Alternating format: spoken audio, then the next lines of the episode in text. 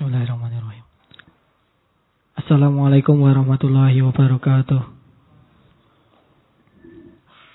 Alhamdulillahirabbil alamin ihdinas syiratal mustaqim amma ba'du.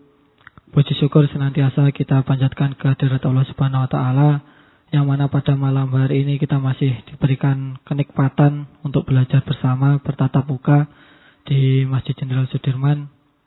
Salat dan salam senantiasa kita aturkan kita persembahkan kepada junjungan kita Nabi Muhammad Sallallahu Alaihi Wasallam bihaulina Allahumma sholli wa sallim wa barik alaih. Marilah teman-teman sebelum ngaji filsafat ini dimulai, marilah kita buka dengan bacaan suratul Fatihah bersama-sama. Al-Fatihah.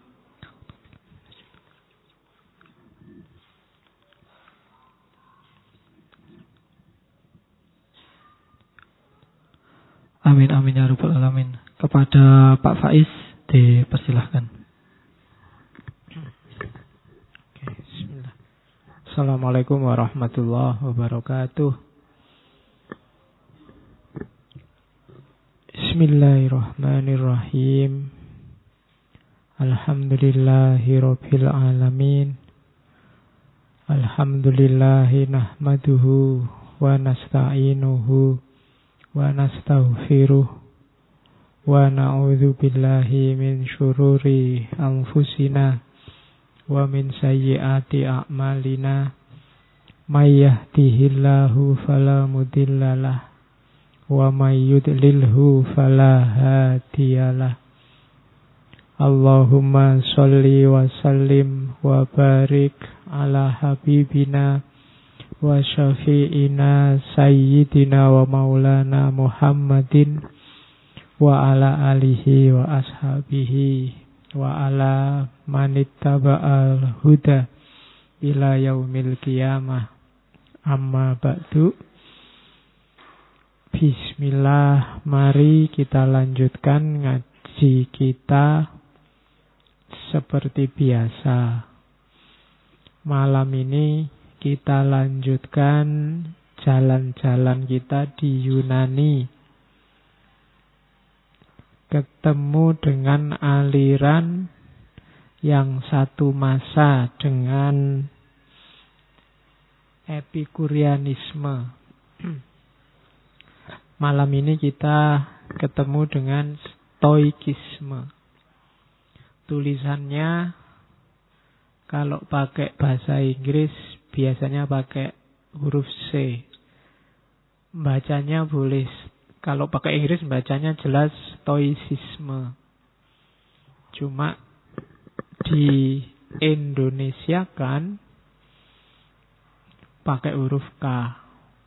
Ada juga yang tetap pakai huruf C.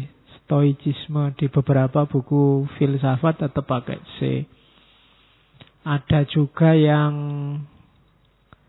pakai aslinya biasanya tidak tidak sebagai aliran tapi sebagai kelompok.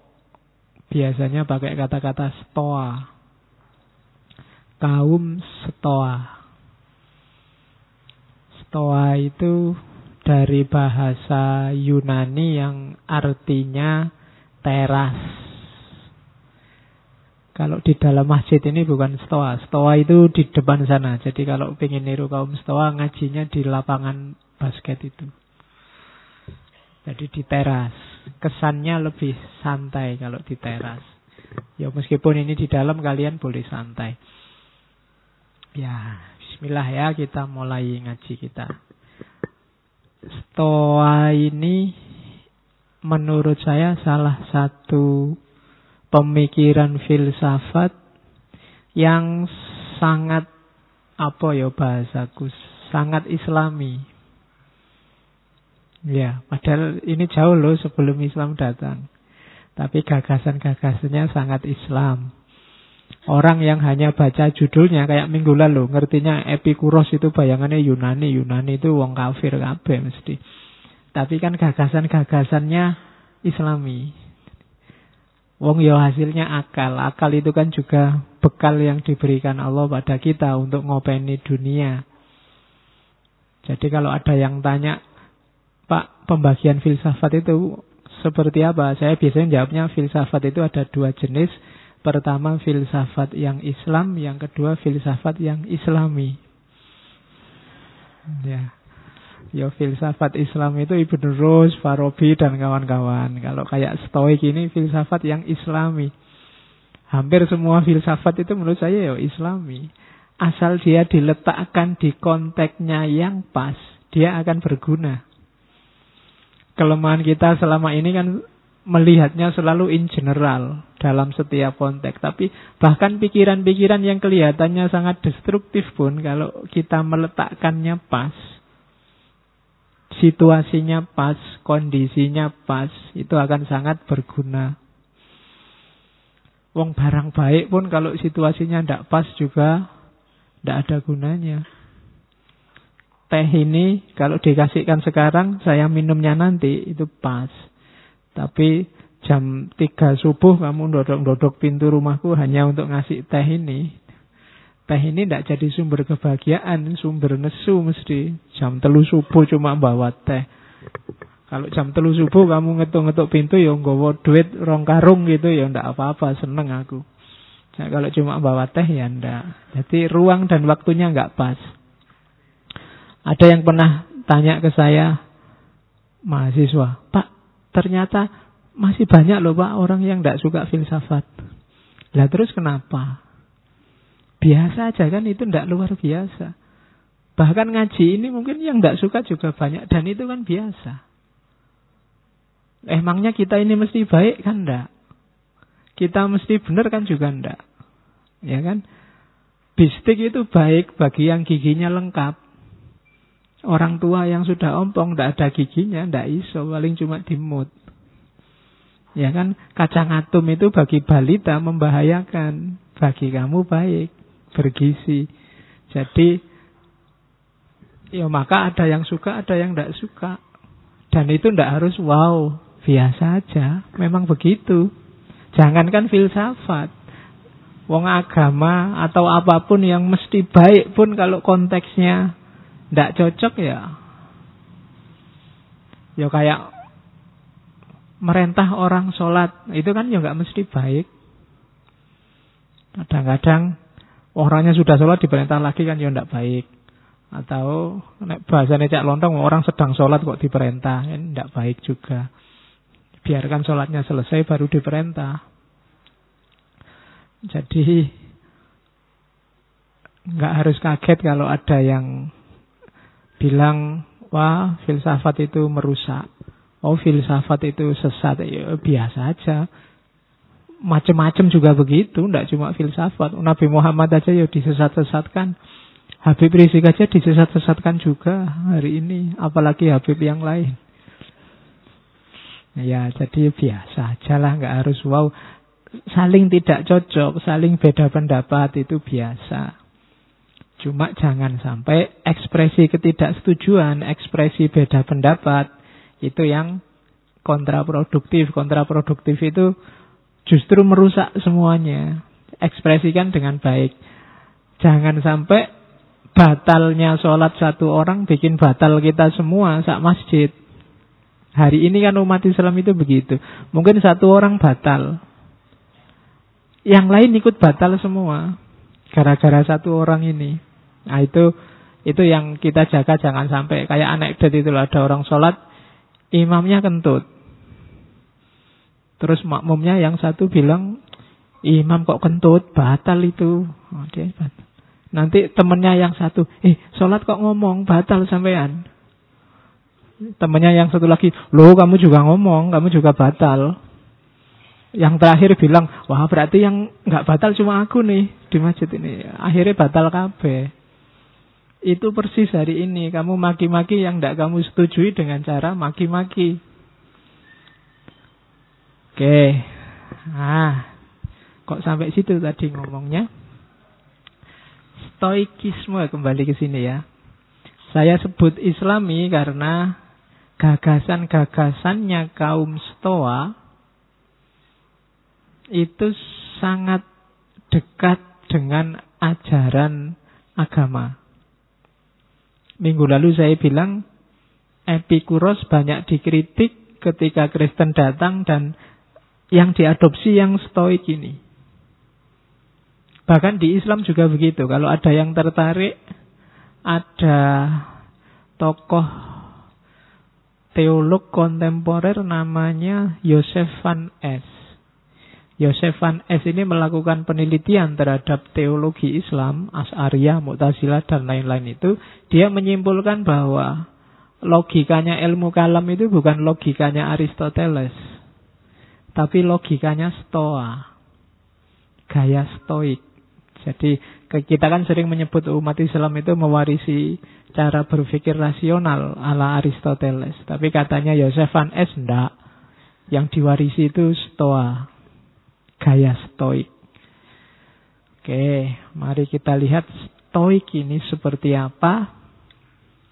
Stoik ini filsafat yang paling panjang umurnya.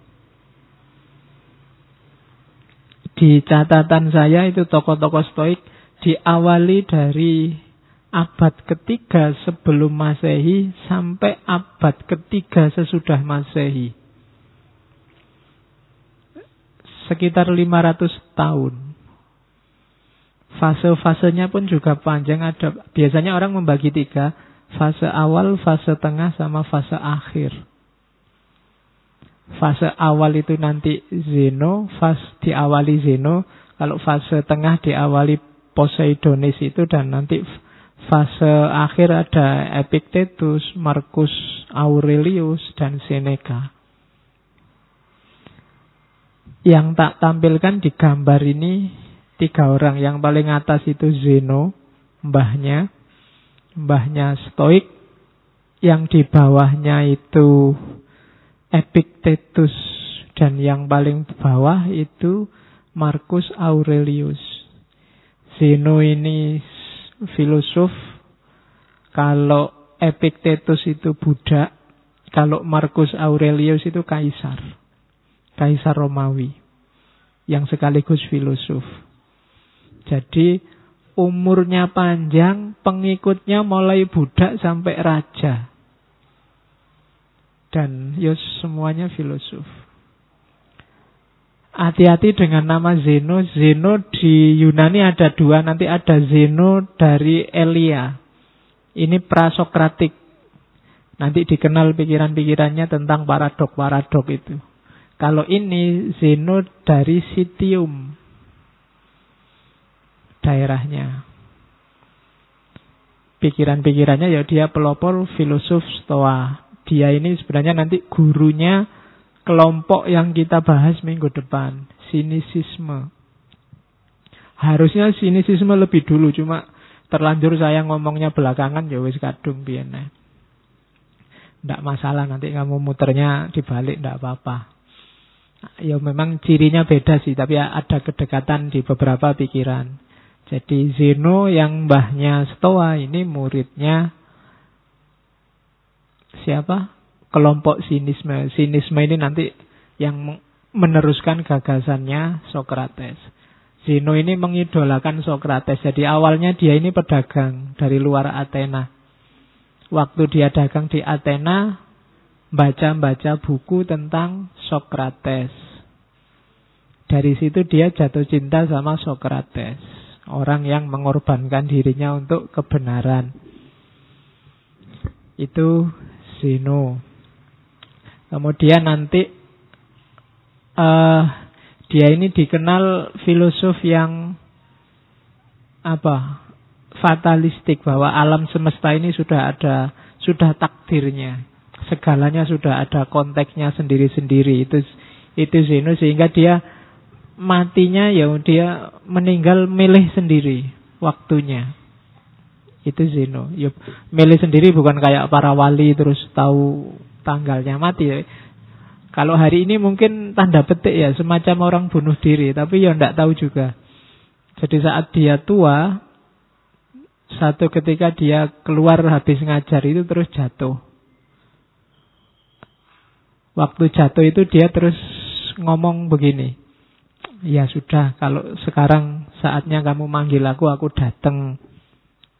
Sekarang saatnya aku datang, tapi nggak usah ke susu, aku ini sudah tua. Setelah itu terus langsung nafasnya berhenti. Ya. Yo kalau kamu kalau dia Islam mesti kamu menyebutnya wali.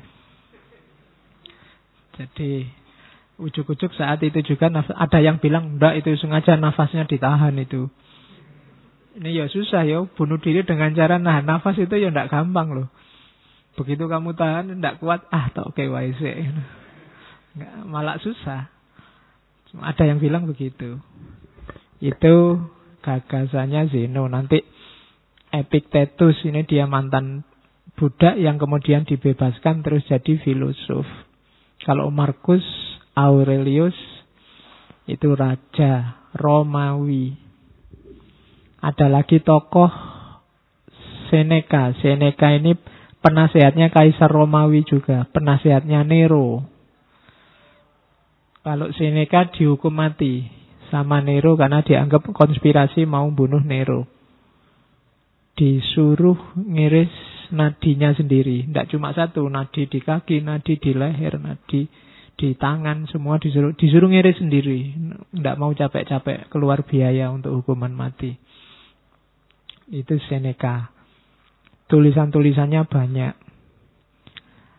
Oke, bismillah kita mulai ya belajar stoik. Eranya itu di buku-buku ada banyak silahkan dibaca sendiri yang sejarah.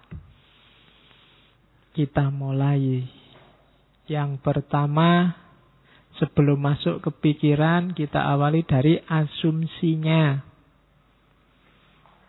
Orang-orang stoik mengasumsikan bahwa alam semesta itu berjalan dengan pola tertentu. Kita menyebutnya sunatullah prinsip-prinsip rasional, logos. Jadi alam ini berputar tidak kebetulan. Ada polanya, ada patternnya, ada tujuannya. Kamu jadi manusia, dilahirkan, di belakang rumahmu tumbuh pohon kelapa, kucingmu tiba-tiba beranak tiga, dan lain sebagainya. Itu tidak Bukan sesuatu yang tidak sengaja. Ya kamu lahir kan juga sengaja pasti kan. Kalau nggak sengaja malah ngewatiri. Nggak sengaja pun kok kamu benar-benar lahir itu pasti dalam rangka grand desainnya alam semesta. Keberadaanmu nggak pernah sia-sia. Ya kalau bahasanya Quran kan ada itu yang afa hasibtum annama khalaqnakum abasa. Apa mbok anggap katanya Allah ini, aku menciptakan kamu itu iseng aja. Enggak. Ya bahasa itu kan main-main, bahasa sekarang kan iseng. Mbok anggap aku bikin kamu itu iseng, boh. Itu kan tanyanya Allah begitu. Enggak, aku serius. Kalau bahasanya stoik, ada logosnya. Ada pola rasionalnya. Ada tujuan, target, ada desainnya gelas itu dibikin semacam itu, itu kan ada polanya, ada logosnya. Orang yang bikin gelas, bayangannya itu nanti diminum manusia, diminum orang. Orang itu mulutnya segitu, tangannya ada di sampingnya. Kan bikin gelas ini kan membayangkan itu. Karena tujuannya untuk manusia, maka desainnya semacam itu. Itu kan namanya tidak asal. Ada desainnya yang dituju. Kalau memberi minum sapi misalnya nggak nggak gelas kayak gini, nggak nyampe sapinya. Sapi juga nggak bisa tos, jadi ya gelasnya dibikin ember besar kasih air biar dia nunduk. Ini namanya ada ada logosnya. Ada tujuannya tidak asal. Allah yang penting minum gitu aja toh Pak Lunda. Gelasnya dibikin yang sekiranya manusia bisa minum. Alam semesta diciptakan Allah juga begitu, kayak kita menciptakan gelas tadi. Segalanya ada tujuannya, ada polanya. Dan itulah nanti kita menyebutnya sunnatullah atau kadang disebut hukum alam, natural law. Itu logosnya. Ya hukum alam itu kayak gelas ini loh. Ini tutupnya ya. Ini tutupnya, ini gagangnya, ini wadahnya, ini kan logosnya. Yang yang dipegang ini, jangan ini. Minumnya dari sini, jangan dari sini, tidak keluar airnya kan gitu. Itu ada logosnya, kamu nggak bisa ngawur. Berhadapan dengan alam semesta juga begitu. Dia ada polanya. Pahami ini. Kalau nggak paham, kamu nggak bisa minum. Nggak ada sedotannya ya jangan disedot. Kan begitu. Bismillah, silahkan diminum, tidak apa-apa.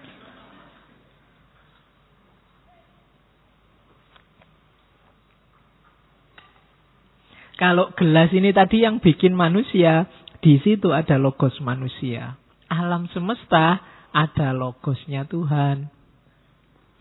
Karena dia berasal dari Tuhan.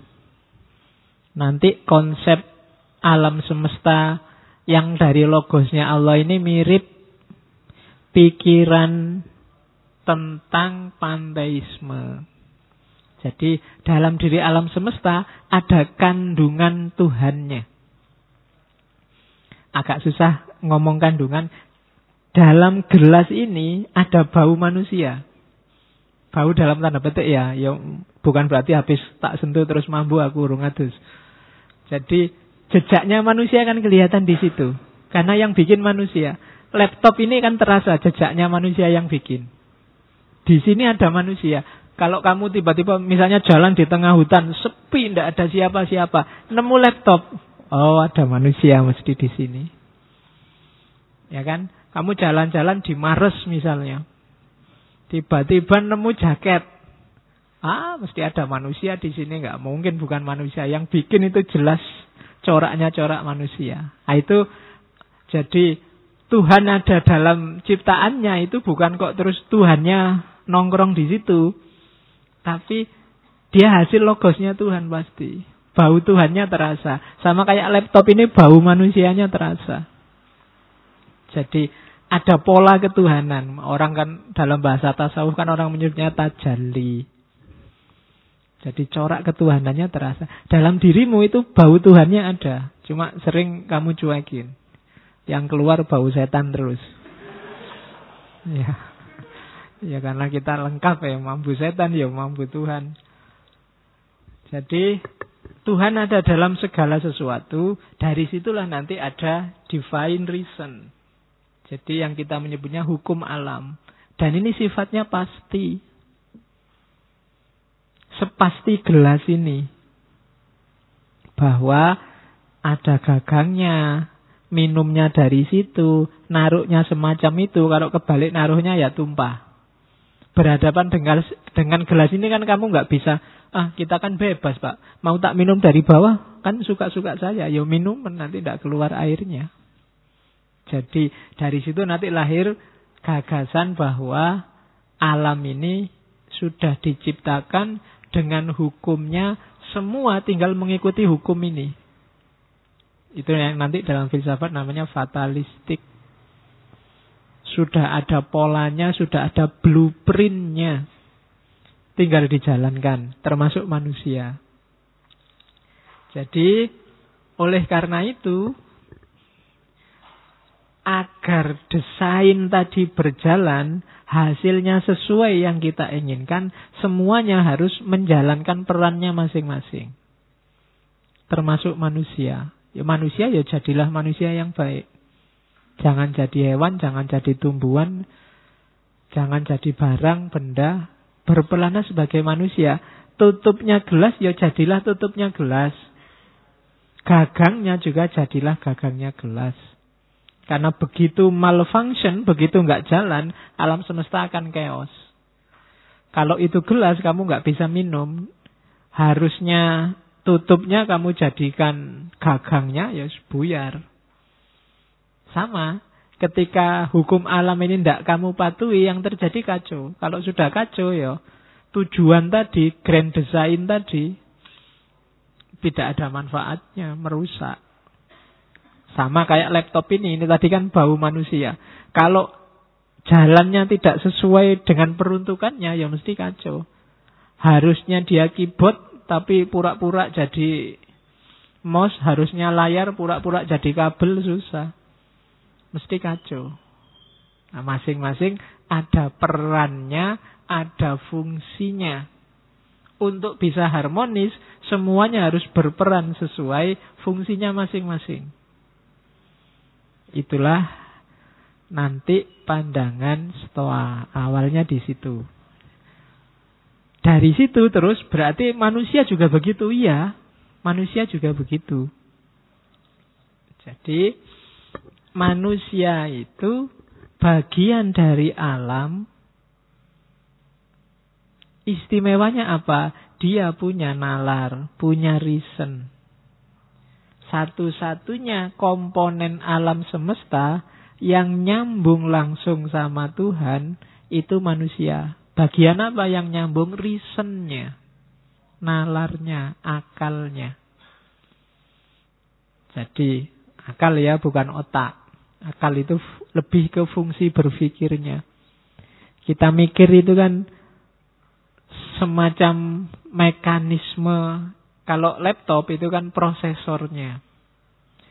Dari situ kan dia bisa ngapa-ngapain. Nah, manusia juga dia binatang yang berpikir, binatang yang bernalar sejak awal.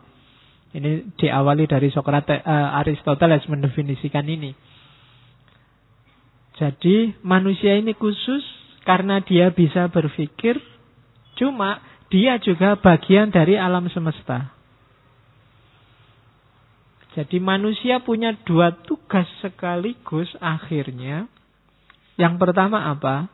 Memposisikan dirinya selaras dengan alam semesta dan ngopeni sekelilingnya agar menjalankan perannya masing-masing. Itu nanti kalau dalam agama namanya khalifah. Jadi tugasmu sebagai khalifah itu apa?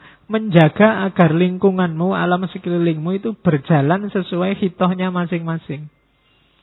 Yang sapi ya biar berperan jadi sapi, yang kambing jadi kambing, yang padi jadi padi, yang manusia jadi manusia. Dan manusia punya tugas ngopeni alam semesta dan ngopeni dirinya.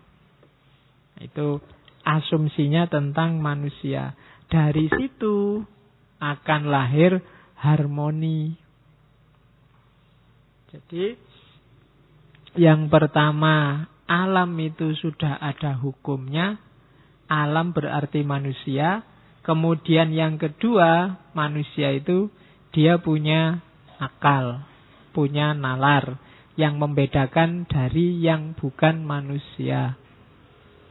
Maka mikir itu penting, akal itu penting. Nah, filsafat ngajari kita cara make akal. Akal itu penting tapi nggak dipakai, ya nggak ada gunanya.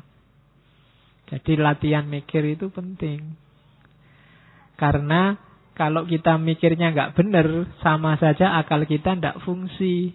Kalau akal kita nggak fungsi, ya berarti kayak kita nggak punya akal.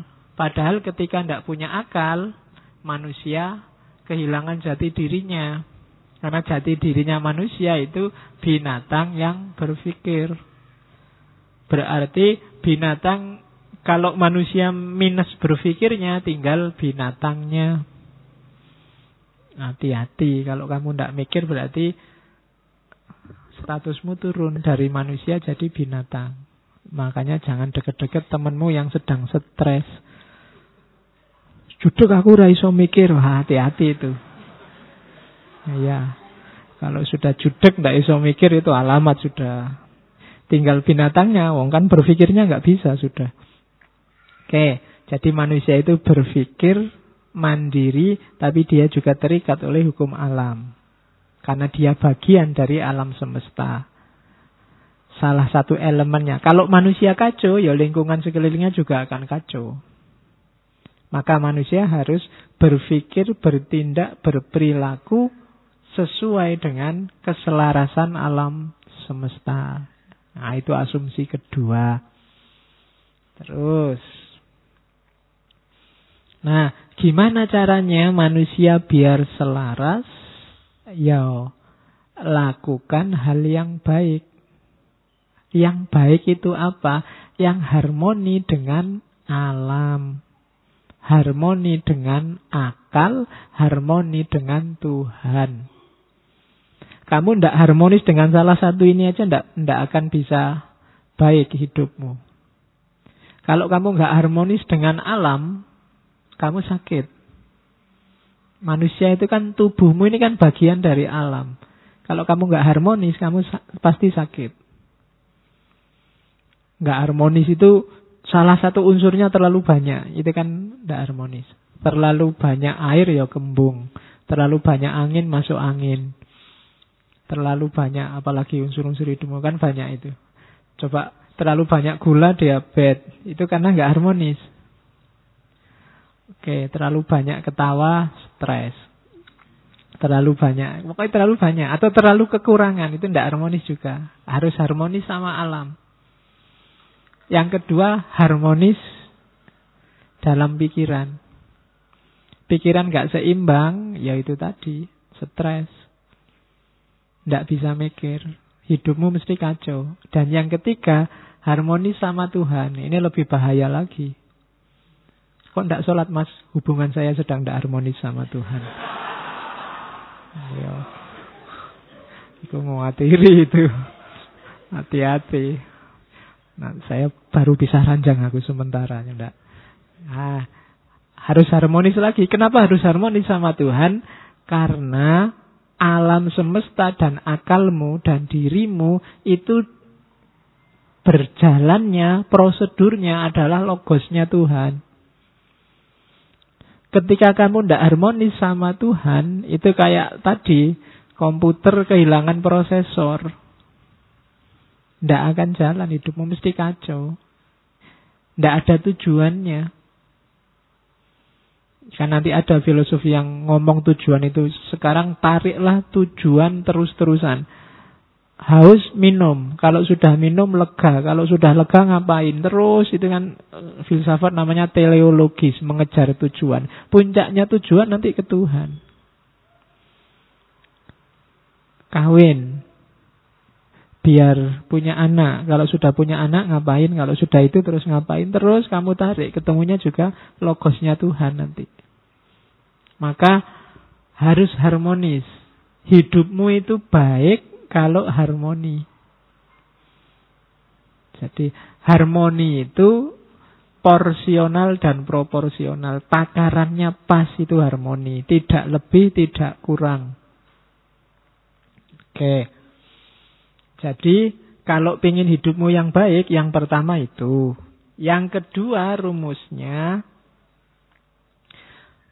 hidup baik atau tidak baik Tadi kan kita pakai akal. Yang di luar kontrol kita itu tidak bisa disebut baik dan tidak baik, katanya filosof Stoa. Kamu kan tadi ingin harmonis, ingin harmonis dengan alam, dengan akal, dengan Tuhan. Ketika kamu berusaha untuk harmonis dengan tiga hal ini, ya sejauh yang bisa kamu kontrol. Yang tidak bisa dikontrol, ya tidak masuk hitungan. Pak saya ingin harmonis dengan planet Mars Pak. Ya kadoan. Susah. Pak saya ingin harmonis. Tidak harmonis itu dengan yang deket-deket. Yang terjangkau yang bisa kamu kontrol. Gimana caranya agar ngaji ini lebih santai. Itu kan bisa di dalam jangkauan kita. Tapi yang di luar jangkauan ya tidak usah dihitung. Kalau dihitung ya wong di luar kontrol kita. Gimana caranya yang di ngaji malam ini masuk surga semua. Wah itu kita di luar kontrol kita. Bisanya cuma mendoakan. Ya syukur-syukur besok kita bisa ngaji filsafat bareng-bareng di sana. Kalau enggak ya berarti ada yang kececeran itu berarti. Oke. Jadi harmoni tidak harmoni jadi tanggung jawab kita terkena nilai atas diri kita kalau itu dalam jangkauan kita. Yang di luar jangkauan kita ndak. Misalnya ini tetanggaku kulitnya putih-putih, aku sendiri kok hitam ya. Oh, ini harusnya jadi putih. Ndak, itu di luar jangkauanmu. Kulitmu hitam kan kamu nggak minta juga. Kalau bahasanya Ghazali itu bedanya kholek sama khuluk. Kalau kholek itu paketan dari Allah. Kita ya sudah diterima aja. Tapi kalau khuluk itu dari kita. Kholek itu kan rambutmu keriting apa ndak, kulitmu hitam apa ndak, bibirmu kayak gimana. Itu kan Allah, kamu tidak dosa, tidak apa-apa. Tapi kalau huluk ini hubungannya sama dosa. Berada dalam kontrolmu. Makanya nggak usah galau kalau rambutku keriting ya pak. Kulitku kok hitam ya pak. Kamu tidak dosa, tenang aja, nggak usah galau. Iya. Jadi nggak usah terlalu stres gara-gara kolak. Karena itu di luar jangkauanmu. Tapi sekarang kan bisa diputihkan pak. Iya, Ya bisa aja. Apa susahnya sih mutihkan kamu tinggal beli kapur sama. Ya, ya bagi yang punya uang mungkin berada dalam jangkauannya mutihkan. Tapi yang nggak punya kayak kita kan di luar jangkauan kita. Jadi tidak usah galau dengan sesuatu yang di luar jangkauanmu. Pak, saya itu ingin menyelamatkan Ahok ya Pak. Gimana caranya? Nggak, nggak usah. Di, di luar jangkauanmu itu ndak usah ndak usah ndaki-ndaki nggak nyampe wong kamu besok bisa makan apa enggak masih mikir mau menyelamatkan Ahok jauh jadi ndak yang di luar kontrolmu ndak jadi baik atau buruk itu dalam yang bisa kamu kontrol. Jadi yang pertama tadi rumusnya baik itu yang harmonis, yang kedua baik atau buruk itu yang bisa kamu kontrol. Terus yang ketiga tadi kan disuruh harmonis. Harmonis dengan alam, harmonis dengan akal, harmonis dengan Tuhan, itu jawabannya satu. Melakukan kebajikan. Kebajikan itu berarti apa? Melakukan hal yang utama. Semua yang baik semua yang berakhlak, semua yang bajik, itu hasilnya harmoni. Begitu ada yang melakukan yang tidak baik, tidak apa, tidak bajik tadi, lahirnya mesti chaos. Kenapa kok kacau? Karena banyak yang tidak menetapi kebajikan. Begitu ada satu yang tidak jujur, mesti nanti yang bersangkutan dengan dunia ketidakjujuran itu akan kacau. Misalnya saya bohong, harusnya saya masuk, saya tidak masuk. Dan aku diem-diem aja, tidak ngomong-ngomong. Itu kan kacau, kamu datang ke sini, kosong kacau. Gara-gara ketidakbajikan satu. Maka harmonis itu akan lahir kalau kita melakukan hal-hal yang bajik, yang baik. Rumus ketiga, jadi kalau ingin jadi orang baik, yang pertama targetnya kebaikan itu harmoni. Yang kedua, baik atau tidak itu hanya dalam hal-hal yang bisa kita kontrol saja. Yang tidak, ya tidak bisa baik, tidak bisa buruk. Yang ketiga, kebaik apa harmoni itu akan lahir melalui kebajikan. Tidak mungkin dari hal-hal yang tidak bajik akan lahir harmoni. Dari kecurangan, dari pengkhianatan, dari kebohongan, dari tidak, tidak akan. Mesti yang lahir chaos. Kalau sekarang belum, tunggu saja. Saatnya. Nah, jadi ini katanya Zeno ya. Jadi etikanya Zeno. Kemudian yang keempat, oleh karena itu, Akhirnya apa? Harmoni itu akan kembali ke kita lagi.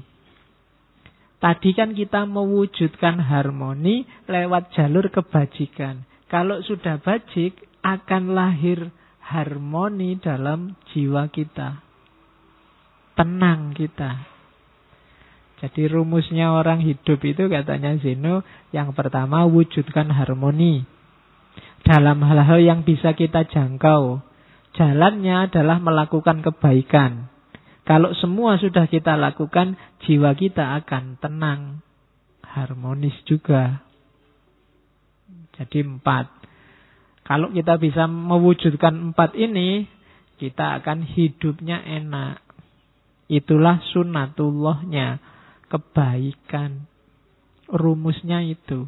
Kalau dilanggar sejak awal ya, kita tidak akan bisa menemukan harmoni dalam diri kita. Kalau jiwamu masih selalu nyari, pingin enak, masih pingin terus nuntut terus berarti kamu perlu mewujudkan ini.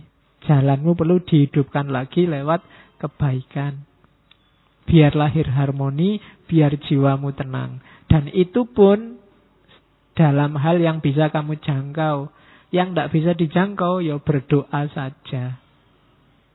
Karena logosnya logos Tuhan. Ya biar Tuhan yang intervensi. Oke.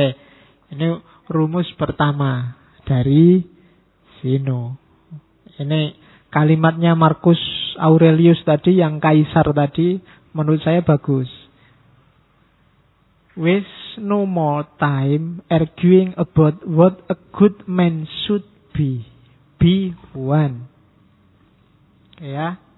Jangan buang-buang waktu lagi debat tentang orang baik itu kayak gimana. Be one. Jadilah orang baik sudah.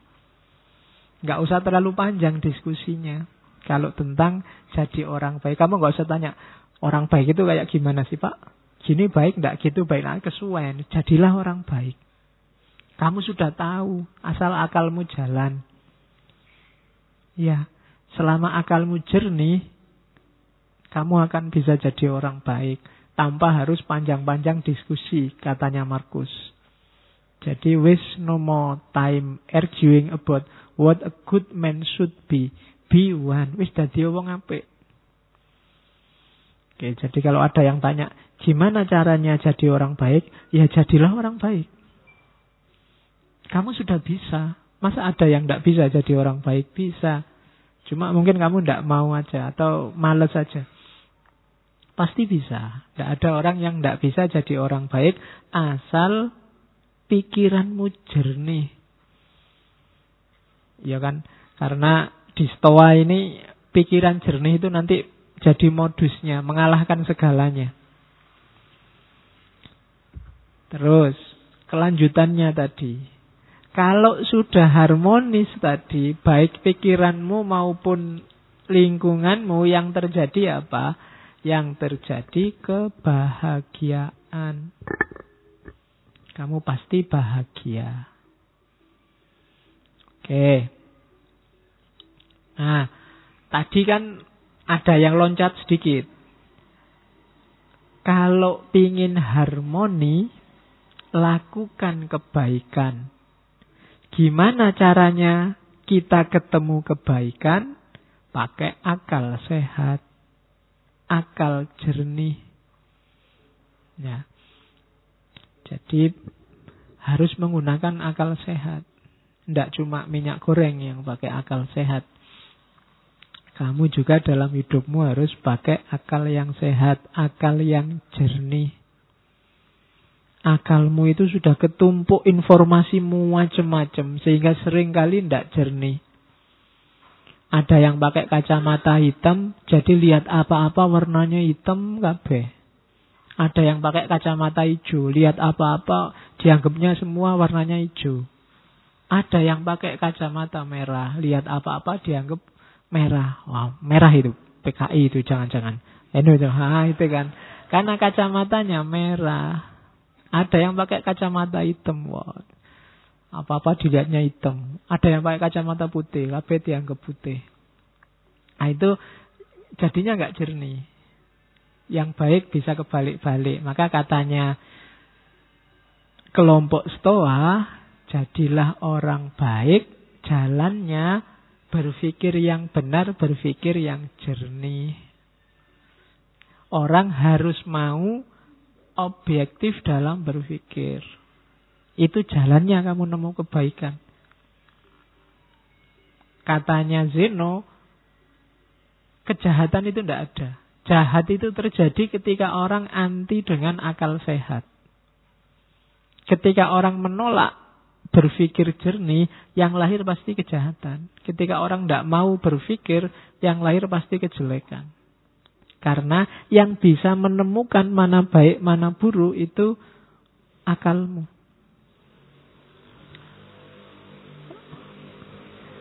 Kenapa kok bukan perasaan, bukan emosi? Kelompok Stoa dikenal agak kritis terhadap emosi, terhadap rasa. Karena emosi sering tidak objektif. Yang baik bisa jelek karena kecenderungan emosi atau sebaliknya yang jelek kelihatan baik karena kecenderungan emosi, rasa. Sejelek apa pun mungkin pacarmu bagi kamu kan paling cantik. Itu rasa. Kalau temenmu objektif, ndak kok. Dia nggak cantik, kamu kan marah. Ya ndak ya, dia sementara ini ya paling cantik. Kecuali ada yang lain besok. Jadi rasa itu kan cenderung ke yang disukai dan anti dengan yang nggak disukai. Ini nggak jernih. Yang bisa jernih akal. Kalau kamu bilang kamulah satu-satunya yang tercantik di dunia misalnya. Loh, pas kamu ngomong gitu itu, ah tenane, coba objektif. Ya ndak sih. Akal itu. Kalau akal disuruh ya ndak. Di TV-TV yang lebih cantik ya banyak. Ya kan? Kalau akalmu mau jenih, jenih ya ora. Cuma kan ya itu kan untuk PDKT. Jadi kebahagiaan dalam kebaikan, kebaikan ketemunya dari akal sehat. Maka jagalah baik-baik akalmu biar sehat. Karena itu yang menjamin kamu masih manusia apa bukan. Jaminannya akalmu. Begitu akalmu meleset, ya kemanusiaanmu dipertanyakan. Karena dari situlah lahir kejahatan. Ada orang maling itu mesti karena mikirnya nggak panjang. Ada orang ngerusak mikirnya nggak panjang. Ada orang tawuran mikirnya nggak panjang. Jadi biasakan berpikir agak panjang. Ada, ada cerita bagus dari tradisi Zen. Jadi satu ketika ada guru Zen yang dimintai nasihat seorang prajurit. Guru, saya mau beli kebijaksanaan. Tidak minta ya, beli kasih saya kebijaksanaan paling mahal. Akhirnya dikasih, oke. Tapi mahal ini ya, oke tak bayar berapapun dikasih. Katanya guru itu gini, tak kasih kebijaksanaan paling mahal. Sebelum kamu memutuskan sesuatu, majulah tiga langkah dan mundurlah tiga langkah. Baru lakukan keputusanmu. Ini prajuritnya heran. Kayak gini kok mahal opo itu. Iya. Begitu prajurit ini pulang, sampai rumah depan pintu lihat sandalnya orang lain. Uh, istriku sama siapa ini di dalam? Uh, kurang ajar. Begitu buka pintu kamar, bener di kamar ada yang tidur sama istrinya. Meskipun nggak kelihatan wajahnya, oh dia sudah marah, sudah nyabut pedang ini prajurit bunuh aja ini yang sama istri gue. Begitu mau bunuh, eh, si tadi guru tadi nyuruh aku sebelum memutuskan sesuatu, maju tiga kali, mundur tiga kali. Oke deh, sudah bayar mahal-mahal ya, nggak apa-apa lah. Jadi dia maju tiga langkah, terus mundur tiga langkah karena ada jeda ini, terus istrinya bangun. Yang sama istrinya juga bangun. Lu ngapain kamu kok jalan maju? Ternyata yang sama istrinya ya saudaranya istrinya. Baru dia, ah selamat aku tadi maju tiga langkah, mundur tiga langkah. Coba kok langsung brus gitu, wassalam. Ya. Ya nasihatnya maksudnya, ya mikir dulu lah, jangan kesusu. Apa-apa itu difikir, pakai akal sehat. Nanti ketahuan jawabannya, jangan gerusa-gerusu diputuskan. Jadi, ah, boleh kamu ini nasihat mahal, kamu buat kamu gratis, tidak apa-apa. Jadi kalau mau apa-apa, maju tiga langkah, mundur tiga langkah.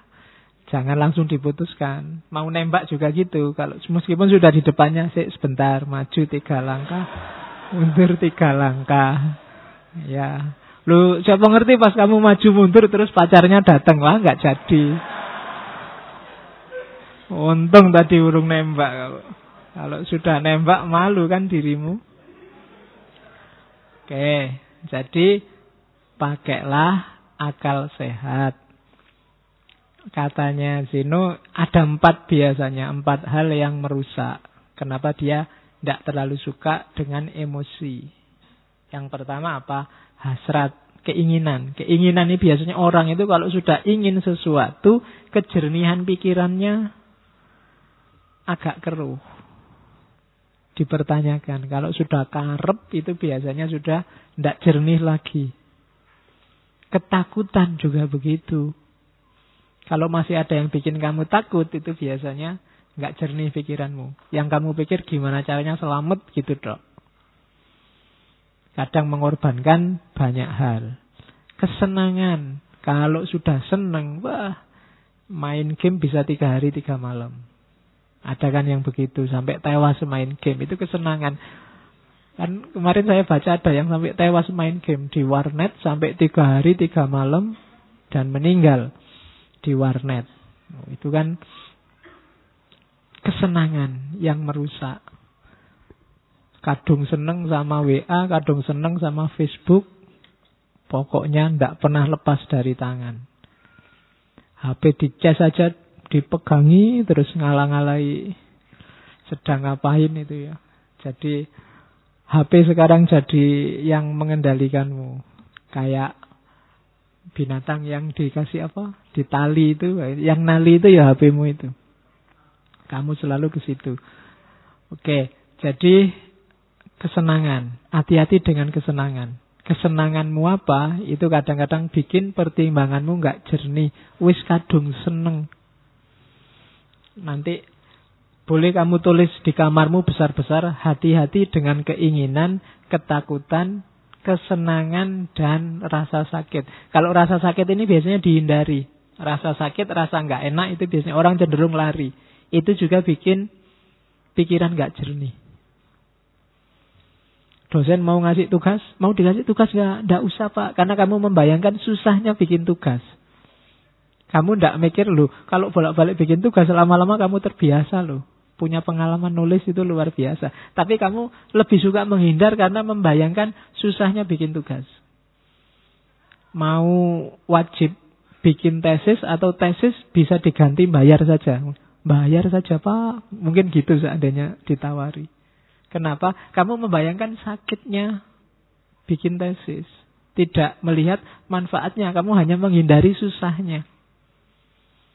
Nah itu rasa sakit. Orang biasanya nggak jernih mikirnya. Keinginan, ketakutan, kesenangan, rasa sakit, kamu waspadai. Karena sering bikin pikiranmu nggak jernih. Oke. Jadi gantilah empat itu dengan berpikir jernih. Keinginanmu itu masuk akal ndak? Ketakutanmu itu masuk akal ndak? Kesenanganmu itu porsinya berapa persen harus dituruti, berapa persen harus dijauhi. Rasa sakit juga begitu. Dari situ kamu akan bisa menjalankan milih yang baik. Kalau sudah, kamu akan bahagia karena hidupmu harmonis, lahir dan batin. Itu rumusnya Stoa. Nah, ini teori self-preservation. Apa ndak boleh Pak? Kita punya hobi, punya kesenangan, ingin kaya, ingin kepuasan tertentu, boleh. Cuma hati-hati melampiaskannya. Self preservation itu melestarikan dirinya sendiri. Biar hidupmu enak, hidupmu nyaman, hidupmu bahagia hakmu untuk makan enak, hakmu untuk tidur nyenyak, hakmu untuk seneng-seneng ya self preservation itu, tapi kayak Epikuros kemarin, jangan sampai kontraproduktif. Maunya seneng-seneng akhirnya susah. Kayak yang minum oplosan itu kan, maunya seneng-seneng. Tapi akhirnya wallahu alam bisawab Innalillahi. Nah, itu kontraproduktif namanya. Ya seneng sama game ndak apa-apa, seneng sama internet ndak apa-apa, seneng sama WA ndak apa-apa, tapi penuhilah secukupnya. Dalam rangka apa? Self preservation. Self preservation itu melestarikan dirimu biar nggak cepat punah. Loh ya, kalau kamu punah itu kan secara eksistensial maupun secara esensial. Kamu main game terus sekarang, ya mungkin masih hidup, tapi waktumu habis sia-sia. Temanmu sudah ngapain, kamu masih ngapain. Oke, jadi self preservation, jaga dirimu, lestarikan dirimu. Kalau ada yang kamu senengi, ya puaskan secukupnya. Kalau ada yang kamu takuti, ya kendalikan secukupnya dan seterusnya. Biar kamu tetap lestari jadi manusia. Kalau ndak ya dirimu bisa punah nanti. Kamu yang sejati ndak keluar. Yang keluar kamu yang iseng, kamu yang seneng-seneng, kamu yang bukan aslinya. Karena kamu ndak memberikan sepenuhnya. Suka lihat TV ya ndak apa-apa, ini sekedarnya saja, jangan pulang dari kampus di depan TV sampai malam cekelani remote. Ndak pindah-pindah. Acaranya nggak enak semua ya ndak apa-apa diganti, ganti channel. Oke, itu tidak self preservation namanya. Terus, jadi ini ya, ini pikiran-pikirannya diawali dari Zeno. Nanti kita lihat gagasan-gagasan tokoh-tokoh utamanya satu-satu. Ya, ini katanya Markus lagi. He who lives in harmony with himself live in harmony with the universe. Ia yang hidup harmonis dengan dirinya sendiri akan hidup harmonis dengan alam semesta. Kalau kamu sama dirimu sendiri nggak harmonis, ya kamu nggak mungkin harmonis dengan alam. Kamu sama dirimu sendiri nggak damai. Nggak damai itu bisa pikiran sama perbuatanmu beda. Bisa antar pikiran kamu nggak jelas antara iya dan tidak. Itu namanya nggak harmonis. Pingin mutusin apa tapi nggak bisa. Pingin A tapi yang terjadi B itu nggak harmonis sudah. Kalau dalam dirimu sendiri perang terus, oh ya sudah, kamu tidak akan bisa harmonis dengan alam semesta. Maka harmonislah. Apalagi sama orang lain, sama dirimu sendiri kamu gegeran terus. Gimana sih aku ini bikin malu aja? Gimana sih aku ini? Kan sering gitu kan. Kok bodoh banget ya aku ini tadi? Kok nah itu kamu sama dirimu sendiri aja gegeran. Apalagi sama orang lain. Maka he who lives in harmony with himself lives in harmony with the universe. Itu Marcus Aurelius. Oke. Ini selanjutnya katanya Zeno. Saya bilang tadi ya di awal Zeno dari Sitium, bukan Zeno dari Elia. Karena nama Zeno itu banyak. Ada yang menganalisis dia satu akar kata sama Zen. Tapi yo tidak tahu juga. Ya memang ada kata-kata Zenonya, Zennya. Kalau yang nonton kartun Dragon Ball juga ada Zeno sama. Ya, yang yang nonton Dragon Ball Super itu. Ya, itu yang paling jagoan di antara jagoan itu. Padahal kecil. Oke, yang tidak suka kartun tidak ngerti mesti. Terus tidak ada yang bisa mengusik kebahagiaan orang yang makomnya sudah wise, sudah bijaksana. Orang bijaksana itu tidak bisa sumpek. Kenapa? Tidak ada yang bisa mempengaruhi dia. Dia sudah kokoh. Uraiannya begini, misalnya. Anggap apa wis yang paling bikin kamu tidak bahagia? Wah saya nggak bahagia karena nggak lulus-lulus. Saya nggak bahagia karena kan banyak itu kamu munculkan di pikiranmu. Terus kamu galau. Kuncinya sebenarnya sederhana. Kamu jadi galau karena macam-macam tadi karena kamu pedulikan semua itu. Cara paling gampang menghadapi itu semua tidak usah dipedulikan. Tidak usah dimunculkan di pikiranmu selesai. tesisku lho Pak ndak jadi tadi. Lah salah mbok pikir terus. Emangnya nek mbok pikir terus terus tesismu jadi tiba-tiba kan enggak? Iya kan? Ya udah dikerjain aja tanpa harus galau. Wah ya memang satu-satunya jalan dikerjain. Ngapain energinya double satu buat ngerjain satu buat galau ya kerjain aja nggak nggak pakai galau. Yang bikin galau kan karena kamu tampilkan sendiri di pikiranmu terus kamu sumpekkan diri dirimu. Kamu sumpekkan sendiri dirimu. Itu yang kuncinya sehingga kamu sumpek hidupmu. Wah ini ndak ndak bisa pak. Saya mikir nggak ketemu ketemu jawabannya. Ya sudah kalau nggak ketemu ngapain dipikir terus? Wong wong ndak bisa ketemu jawabannya. Ya sudah kalau bahasa fikihnya mau kuf aja. Kalau ada masalah mau kuf ndak bisa dijawab selesai. Nggak usah dipikir terus. Wong dipikir jelas-jelas kamu ndak bisa jawab kok. Biarin aja. Nah, jadi kuncinya apa? Biar kamu nggak sumpek, nggak usah dibikin sumpek. Kalau nggak bisa dikerjain, ya nggak usah dikerjain. Kalau bisa, ya kerjain semampumu. Kan cuma itu dok rumusnya. Jadi orang yang bijaksana itu nggak bisa sumpek. Makanya kalau diilustrasikan film-film itu bagian tokoh yang bijaksana kan mesti senyum terus. nggak pernah merengut karena nggak ada yang bikin dia sumpek. Nggak bisa ya sudah, memang nggak bisa. Oke. Jadi yang bikin kita galau ternyata apa? Ya penilaian kita sendiri. Yang bikin kamu nggak bahagia dirimu sendiri. Cuma itu. Jadi tidak ada yang bisa mengusik kebahagiaan orang yang bijaksana.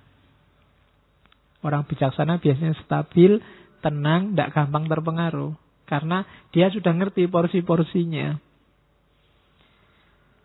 Oke, terus. Nah, katanya Markus lagi. Reject your sense of injury and the injury itself disappears.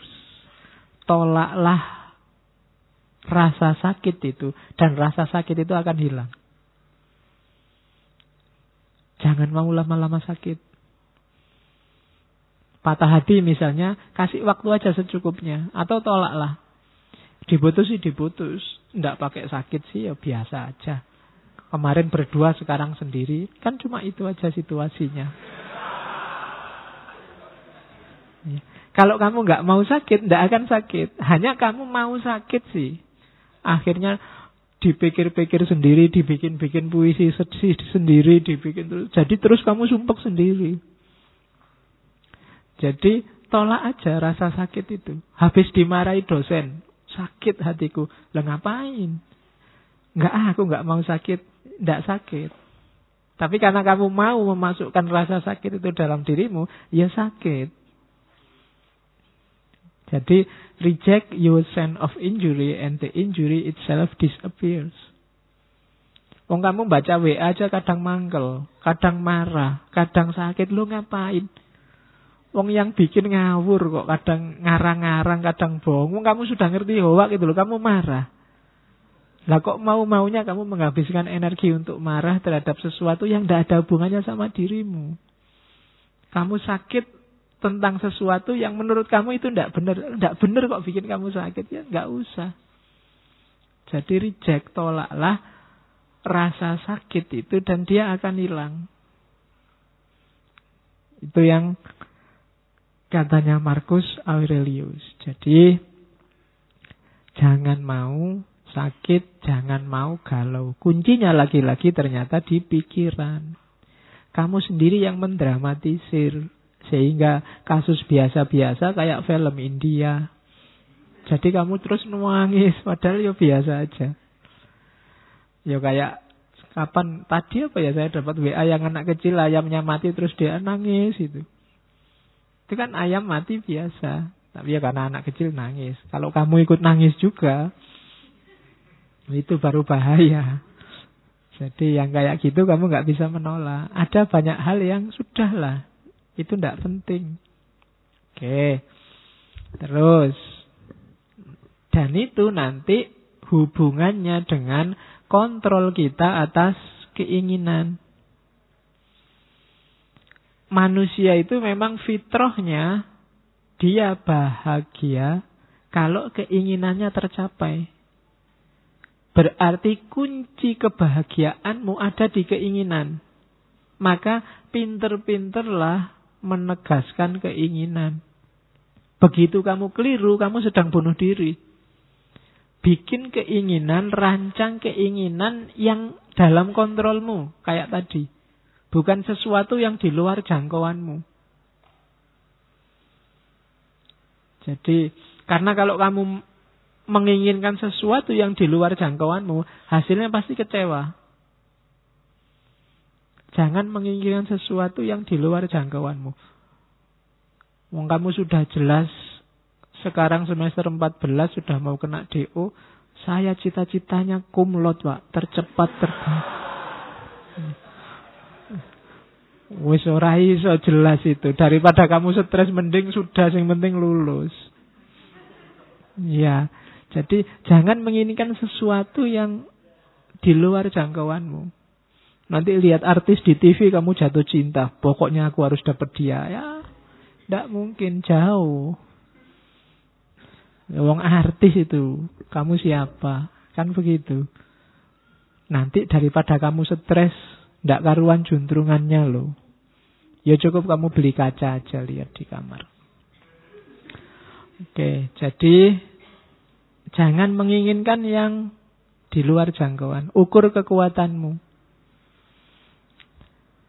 Terus, karena kamu bisa kecewa kalau salah menetapkan keinginan. Saya pak, mulai sekarang ingin tiap malam sholat tahajud. Mulai jam 1 sampai subuh. Tidak putus-putus. Wis kecewa mesti kamu nanti. Ya. Kenapa? Mungkin di luar jangkauanmu wong kamu sholat subuh ayo. Iya. Jadi inginkan yang dalam jangkauanmu. Itu penting bagi yang tidak ingin stres. Oke. Karena itu, kalau tiba-tiba terbersit apa pun yang menurutmu itu di luar jangkauanmu, kalimatnya setawa apa? You are nothing in relation to me. Kamu tidak ada hubungannya sama aku. Jadi jauh-jauh. Jalan-jalan di mall, lihat orang belanja baju banyak sekali, harganya ratusan ribu. Kamu mau beli kaos 40 ribu aja di Wola, Wale, Pintu. Nah, lihat orang itu, you are tidak ada hubungannya sama aku. Kita beda dunia. Nggak usah membayang-bayangkan, mengingin-menginginkan yang kayak yang kamu lihat, nanti kamu malah stres sendiri. Jadi kamu harus punya senjata ini tadi. You are nothing in relation to me. Ada cowok cewek pacaran cakep, cowoknya cakep, ceweknya cakep, kamu nonton, kamu jomblo sudah bertahun-tahun. Biar nggak galau apa? You are nothing in relation to me. Kamu ndak ada hubungannya sama aku. Kita dunianya beda. Lo itu lebih simpel. Lah daripada kamu stres, mau kamu mangkel marah, ah, malah menghabiskan energi kayak tadi untuk yang sia-sia. Biarin aja lah, mereka punya dunia sendiri, aku punya dunia sendiri. Aku cukup nonton TV sendirian. Di kamar sendirian, makan sendiri, masak sendiri. Ah, Oke. Yo bikinlah nanti narasi-narasi untuk lebih baik sendiri. Lebih merdeka sendiri. Ya sudah apa-apa lah untuk menghibur diri. Jadi inginkan yang bisa kamu kontrol. Untuk yang tidak bisa kamu kontrol. Kok tiba-tiba kamu berhasrat. Katakan you are nothing in relation to me. Kamu tidak nyambung lagi. Kita frekuensinya beda.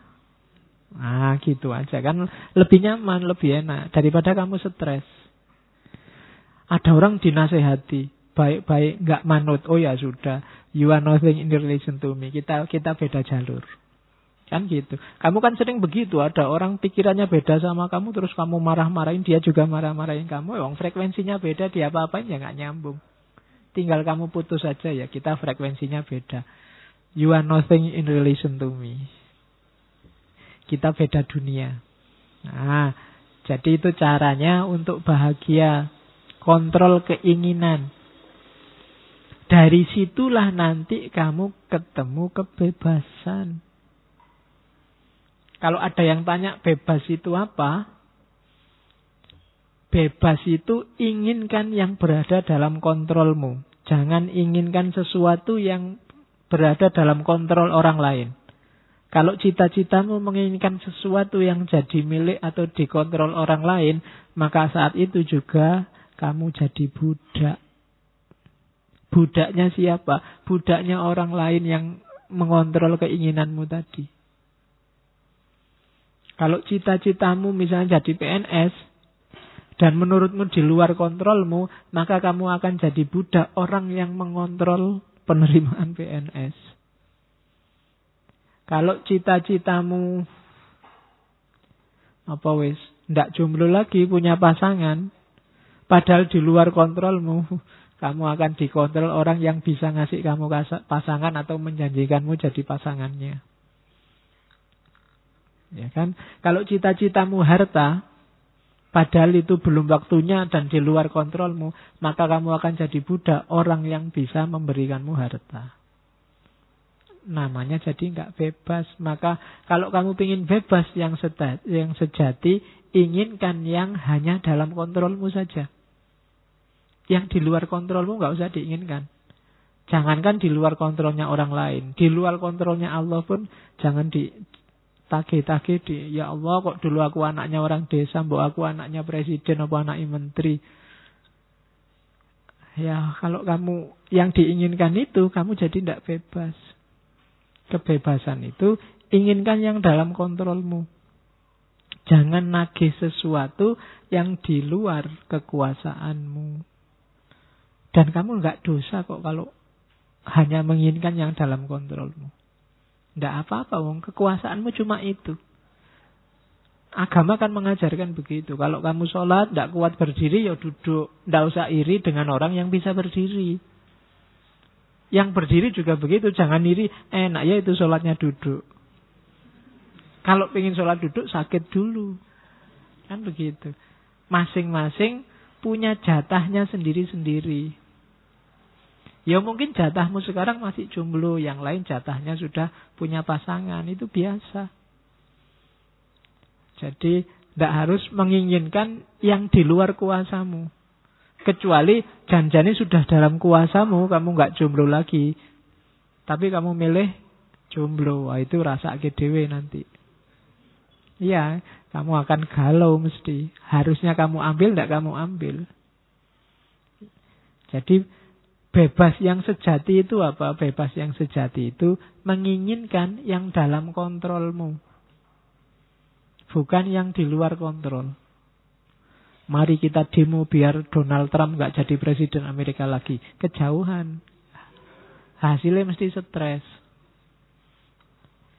Jadi ya yang deket-deket lah. Terlalu jauh kalau Donald Trump. Ya orang Indonesia ya presiden Indonesia. Kalau nggak kuat ya gubernur. nggak kuat ya bupati.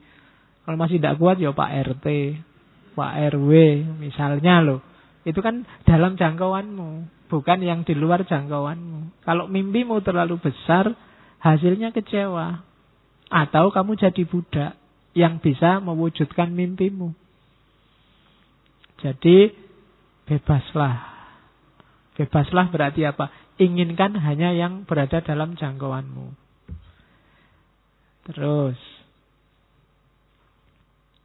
Yang kedua, lanjutannya kebebasan. Kenapa sih ada yang tidak terjangkau? Ya, karena all can be free internally in mind, none can be free without in body. Kita itu akal sih bisa bebas, cuma mewujudkan isinya akal itu tidak bebas. Kamu mikir apa saja kan bisa, boleh. Tidak ada sanksinya malah. Satu-satunya yang bisa bebas murni itu kan cuma mikir, akal.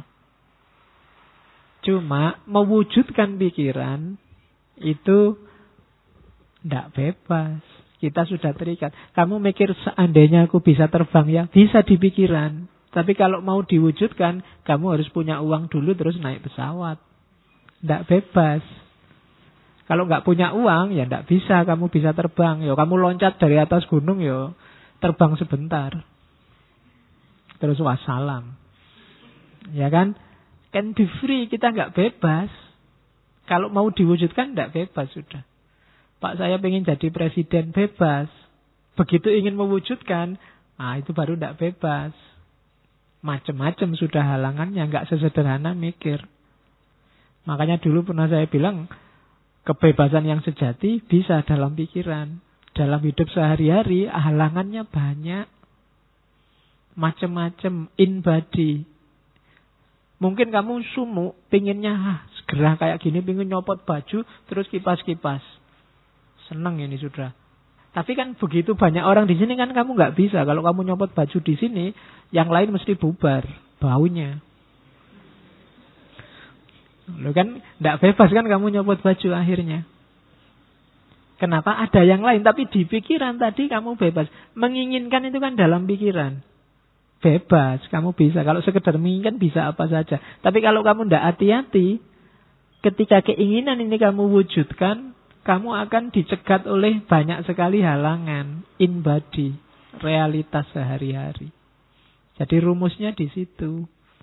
Itulah kenapa biar kamu nggak kecewa, aturlah keinginanmu. Biar nggak terlalu banyak kecewa. Jadi cita-citamu apa sih? Keinginanmu apa sih? Sesuaikan dengan kondisimu. Tidak sesuai juga tidak apa-apa. Tapi ketika tidak sesuai, lahirnya kekecewaan atau perbudakan tadi. Kamu mikir memperkosa orang, itu kan di pikiran nggak masalah, nggak ada orang hukum kamu, nggak ada orang kamu saya tuntut karena membayangkan memerkosa aku toh, nggak iso. Ya. Kamu baru dituntut kalau perkosa beneran. Jadi bebas, pikiranmu itu kamu bikin apa aja bebas. Kamu ditolak, nembak ditolak terus awas ya, kamu nolak aku tak bayangke gua awas. Lalu bayangke itu kan bebas di pikiran. Nggak ada orang bisa nyegat kamu bayangke sopo itu kan nggak bisa. Sekarang kan kadang tidak cuma bayangkan, gambarkan, gambar pakai Photoshop itu. Bisa kayak gitu kan. Cuma ketika sudah masuk Photoshop, itu sudah halangannya banyak. In body kamu bisa dipenjara kalau gambar aneh-aneh. Itu sudah in body. Kalau in mind, bebas. Murni masih ada di pikiran, itu bebas. Tidak ada orang dituntut, nggak ada orang dimarahi.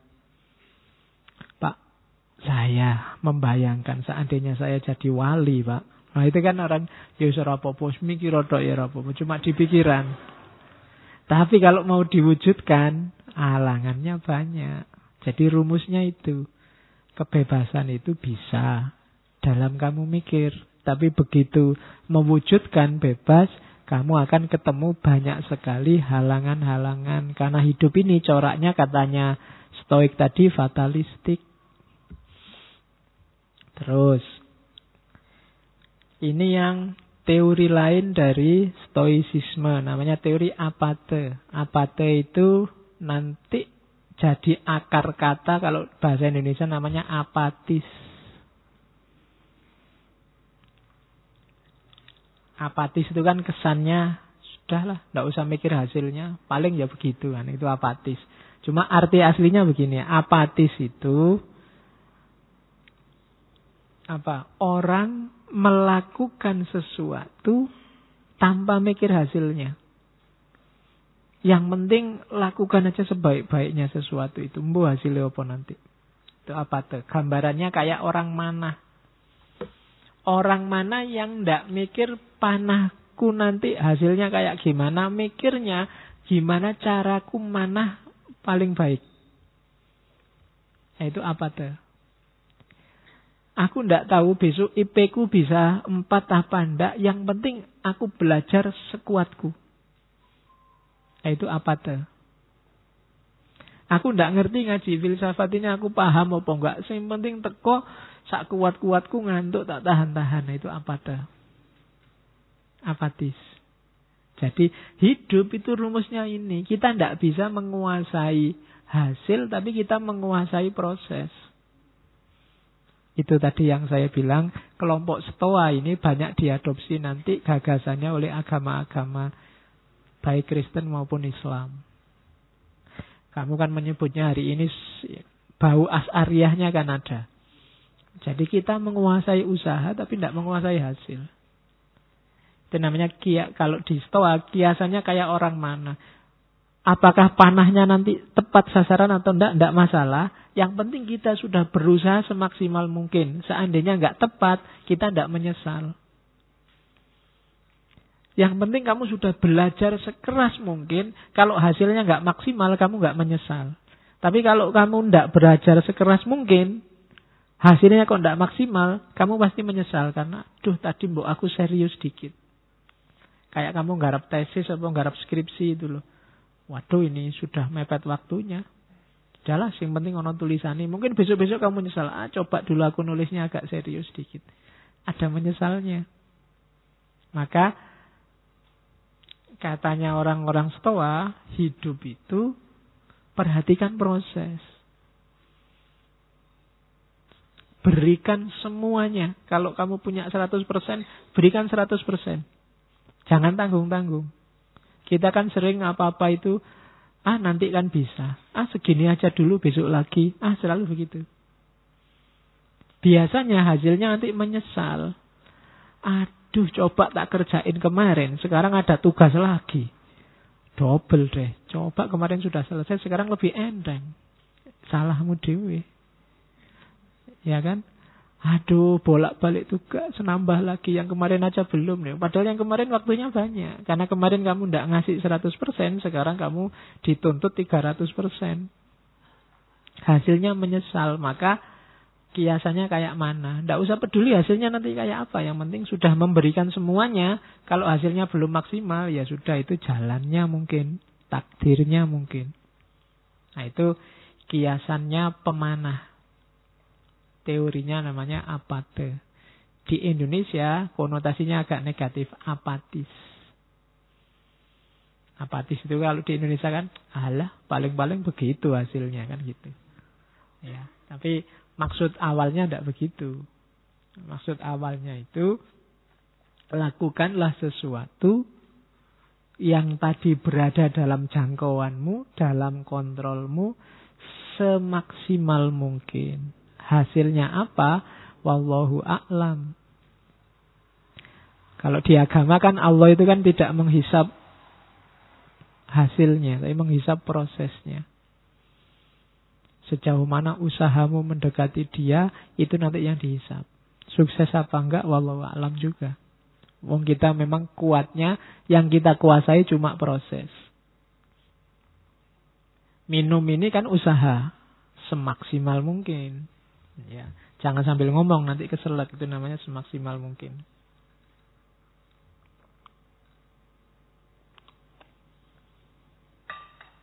Kalau bisa minum, mungkin minum tak tahan-tahan nanti saja. Nah, nanti selesai ngaji menyesal. Coba tadi minum. Sekarang ndak habis deh minumannya kan. Jadi menyesal. Maka apa-apa itu maksimal. Yang minumnya belum habis dihabisin. Ya, daripada nanti ketendang. Oke, jadi baik buruk menyesal tidak menyesal itu tergantung berapa persen usaha yang diberikan. Terus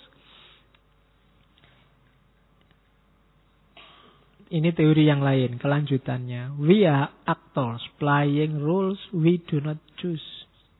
And our duty is to play them as best we can, knowing that our fate is part of which larger order. Jadi kita ini, ini pakai lagunya Ahmad Albar ya. Dunia ini panggung sandiwara. Sutradaranya bukan kita. Kita ini hanya aktor yang dikasih peran tertentu yang kita tidak milih. Kamu kan tidak milih tiba-tiba sekarang jadi mahasiswa. Tiba-tiba jadi santri ngaji filsafat. Tiba-tiba ini kan kayak rule-rule peran-peran yang diberikan oleh Tuhan pada kita. Kita tidak pernah milih. Maka tugas kita bukan bantah sutradara. Kalau sudah di casting jadi antagonis, ya antagonis saja. Jadilah antagonis sebaik-baiknya. ya, lo itu maunya begitu memang yo. Antagonis terbaik itu maksudnya ya play them as best we can. Apa iya kamu di casting jadi antagonis kan begitu. Kenapa? Karena kita ini bagian kecil dari mesin besar. Kalau kita nggak main sebaik-baiknya, mesin besar ini akan kacau. Jadi santri, jadilah santri yang baik, jadi guru, jadilah guru sebaik-baiknya, jadi adik, jadilah adik sebaik-baiknya, jadi kakak, jadilah kakak sebaik-baiknya. Maka mesin hidupmu akan bagus, normal, produktif. Jangan setengah-setengah.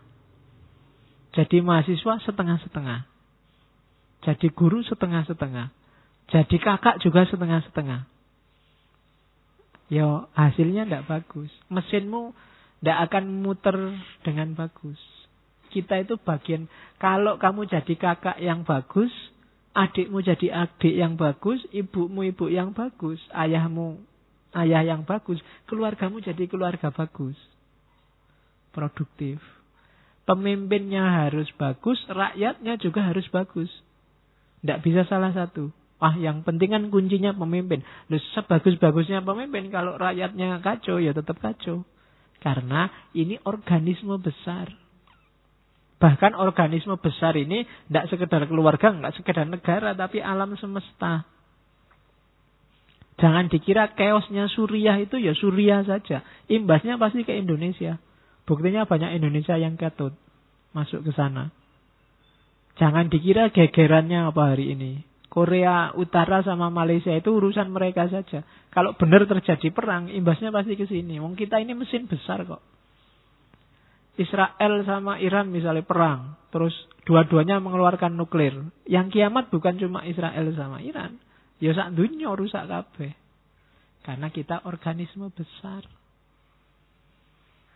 Kalau kamu maki-maki orang misalnya, itu kan kamu tidak berperan yang bagus. Jangan dikira jeleknya kena kamu saja. Wong kamu itu bagian dari organisme besar. Keluargamu mungkin kena, kuwi anake sapa ngomong kaya ngono kuwi. Murite sapa lho, gurunya kena.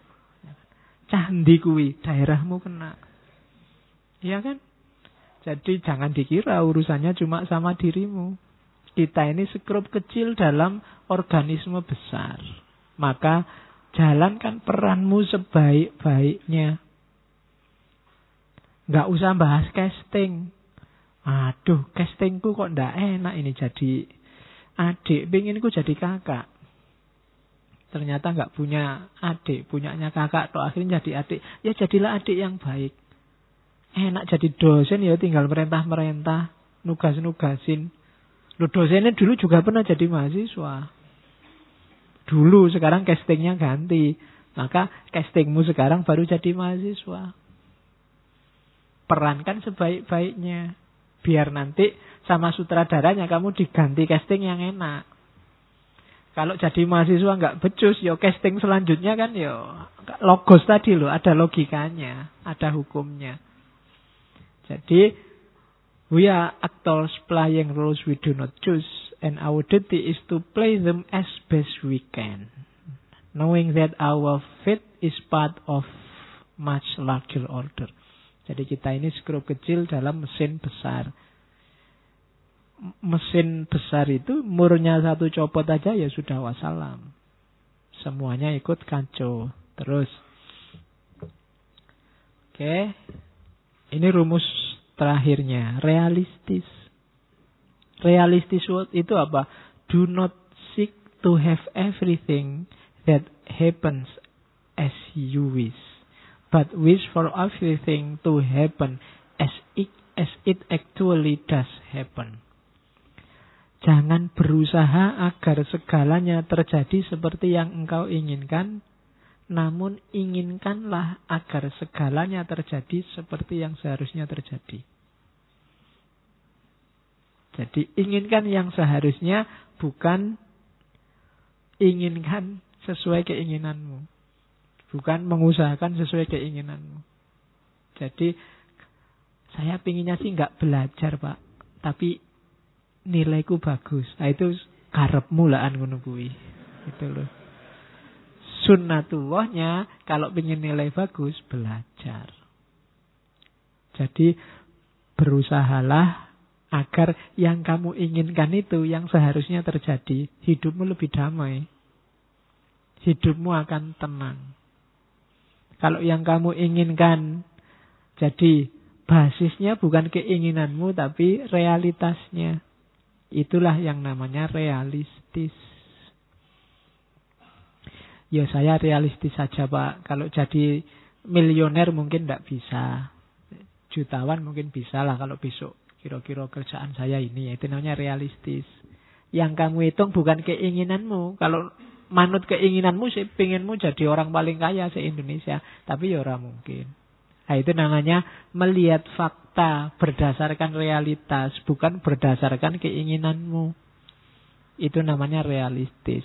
Kuncinya hidup tenang itu hidup yang realistis. Pak kalau wajah saya kayak gini ya asal punya pasangan aja alhamdulillah. Itu lebih nyaman daripada saya Pak kulitnya putih, rambutnya panjang. Eh, wis. Susah nyarinya. Ada kuda putih. Kulitnya putih, rambutnya panjang. Oke, jadi hiduplah realistis saja. Sesuai standarmu, ya kamu yang bisa ngitung. Kayak tadi loh, yang dalam kontrolmu. Di luar itu jangan. Terus, filsafat politik. Ya, ini hubungannya sama tadi. Kita bagian kecil dari mesin besar. Maka dalam hidup bersama kuncinya harmoni. Harmoni itu terjadi ketika kita tidak ngitung keinginan kita. Tapi yang kita hitung kepentingan bersama biar mesin besar ini jalannya bagus. Kehidupan bersama kita jalannya bagus. Manusia pertama-tama bukan individu tapi kawanan. Kawanan bahasa Indonesia ya bukan bahasa Jawa. Ya bahasa Jawa kawanan itu jenenge. Jadi kawanan itu kita ini pertama-tama makhluk sosial. Kita tidak mungkin dan tidak bisa hidup sendirian. Maka pentingkan dulu kehidupan bersama. Itu pertama politiknya stoa. Politiknya stoa yang kedua asumsinya adalah hidup ini ya, tak baca aja ya. Karena semua manusia itu levelnya sama, harusnya kita ini kan manusia yang sama seluruh dunia. Harusnya ada aturan bersama yang mengikat kita. Hari ini sudah terwujudkan antara lain lewat model-model PBB, model-model deklarasi HAM. Itu dulu yang mencita-citakan awal orang-orang seperti kaum Stoa ini. Jadi jangan terlalu banyak aturan yang beda-beda. Wong kita ini manusia hidup di dunia yang sama. Bikinlah aturan yang berlaku untuk semua orang. Begitu aturan itu beda-beda, lahirnya pasti nanti diskriminasi-diskriminasi nyari aturan seminim mungkin atas dasar kemanusiaan umum. Jadi bikin semacam unified human society. Oke. Terus ada juga sebenarnya orang stoa yang tidak suka politik karena zaman itu politiknya agak trik, politiknya agak rusak. Jadi mereka anti hukum bikinan manusia. Yang mereka percaya hukum alam. Bukan hukum Tuhan loh ya. Hukum alam. Alam ini ada hukumnya, yaitu yang kita pedomani. Ya hukum alam kayak tadi, logosnya Tuhan tadi loh. Yang males, ya nanti tidak sukses. Yang rajinlah yang sukses. Yang tekun, nanti sukses. Ini hukum-hukum alam yang kita pedomani ini, bukan hukum bikinan. Kalau hukum bikinan sifatnya parsial dan temporal. Jadi itu filsafat politiknya Stoa. Jadi pertama-tama sadari kita hidup di alam semesta ini semacam organisme. Organisme itu kayak man, tubuhmu itu loh organisme. Kalau matanya sakit, semua tubuh ikut merasakan sakit itu organisme. Kayak mesin, kayak laptop ini. Yang error keyboardnya, semua fungsi yang lain nggak ada artinya. Yang error VGA-nya, ya semua fungsi yang lain, yang lain juga tidak ada artinya. Yang error layarnya saja sebenarnya, tapi ya semua fungsi yang lain nggak ada gunanya. Itu namanya organisme. Kita hidup bermasyarakat juga begitu. Jangan dikira kalau alapa itu kan minoritas. Kita bikin sengsara juga nggak masalah. Enggak. Dia bagian kecil dari organisme besar di mana kita hidup di situ. Kalau yang satu kacau, mesti kita juga akan ikut kacau. Jadi, tidak harus karena minoritas, ah tidak penting itu Pak, enggak. Setiap komponen dia ada perannya. Maka kehidupan sosial juga harus begini. Kita utamakan kepentingan bersama, bukan keinginanmu sendiri. Nah itu filsafat politiknya setelah. Oke, kita temui satu-satu tokohnya. Yang tadi baru dasarnya. ya masih panjang. Ya masih panjang. Malam ini tuh saya cuma baru ngomong etika. Logikanya belum. Fisikanya juga belum. Entah kapan nanti ya. Jadi kalau ada yang tanya, kapan Pak habisnya materi ngaji filsafat? Saya juga tidak tahu kapan. Oke, pokoknya sak kuat-kuate. Zino, gagasan utamanya kita ulang lagi itu. Satu, yang sudah dijelasin nggak usah tak ulang.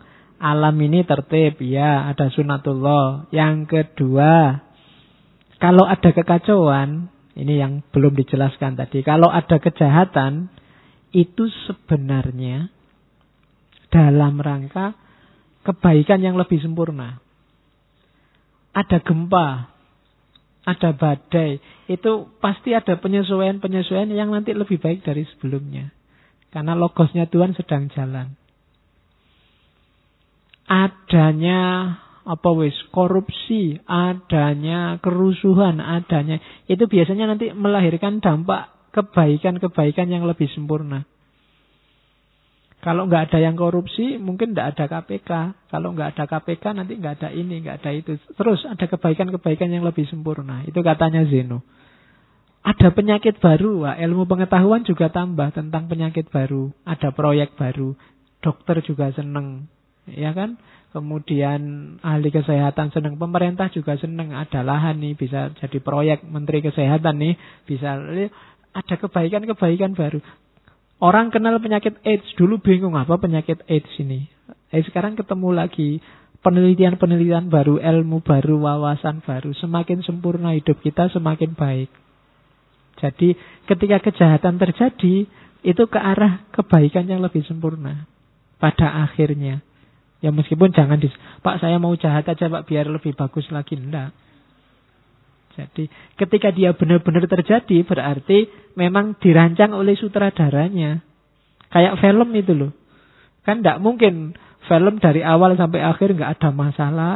Bangun pagi tidur lihat TV, bangun pagi tidur. Nah, tidak ada yang lebih baik. Tapi kalau ada konflik-konflik, ada kasus-kasus, orang akan semakin baik, semakin baik. Kayak kamu kan sering mengalami kasus, tapi begitu kamu mengalami, besoknya kamu semakin berkualitas hidupmu.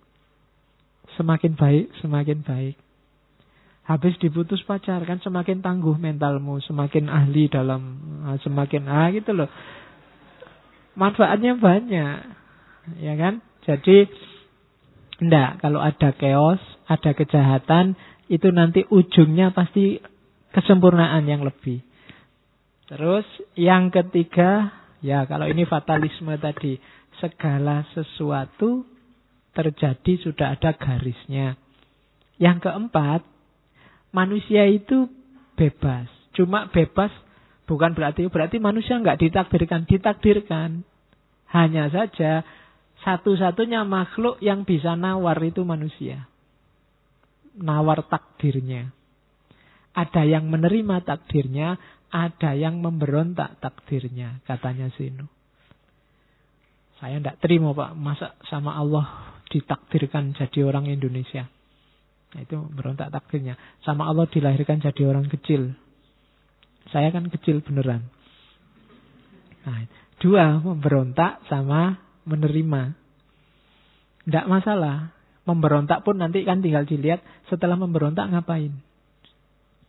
Tidak, mesti jelek. Terus seseorang dapat mencapai kebahagiaan dengan menerima bahwa apa pun yang terjadi, yang terjadi ya, bukan yang belum terjadi, adalah yang terbaik. Karena kalau yang belum terjadi kamu sebut yang terbaik, nanti kamu nggak ngapa-ngapain. Tapi yang sudah terjadi. Jadi pasti yang terbaik. Kenapa yang terbaik? Ya sudah terjadi, nggak bisa diulang. Kalau kamu menganggap yang terjadi belum yang terbaik, mesti kamu terus kecewa. Kemudian mungkin takut. Kemudian mungkin gelisah. Ada hasilnya chaos lagi. Terimalah segala yang terjadi sebagai yang terbaik. Semester ini IP ku satu koma sekian. Ya itu yang terbaik sudah. Alhamdulillah masih ada bobotnya satu. Harusnya nol itu nggak pernah masuk. Nah kan itu sudah terbaik. Ya. Oke. Saya sudah umur hampir 30 ini Pak, belum dapat pasangan. Ah, itu yang terbaik. ya.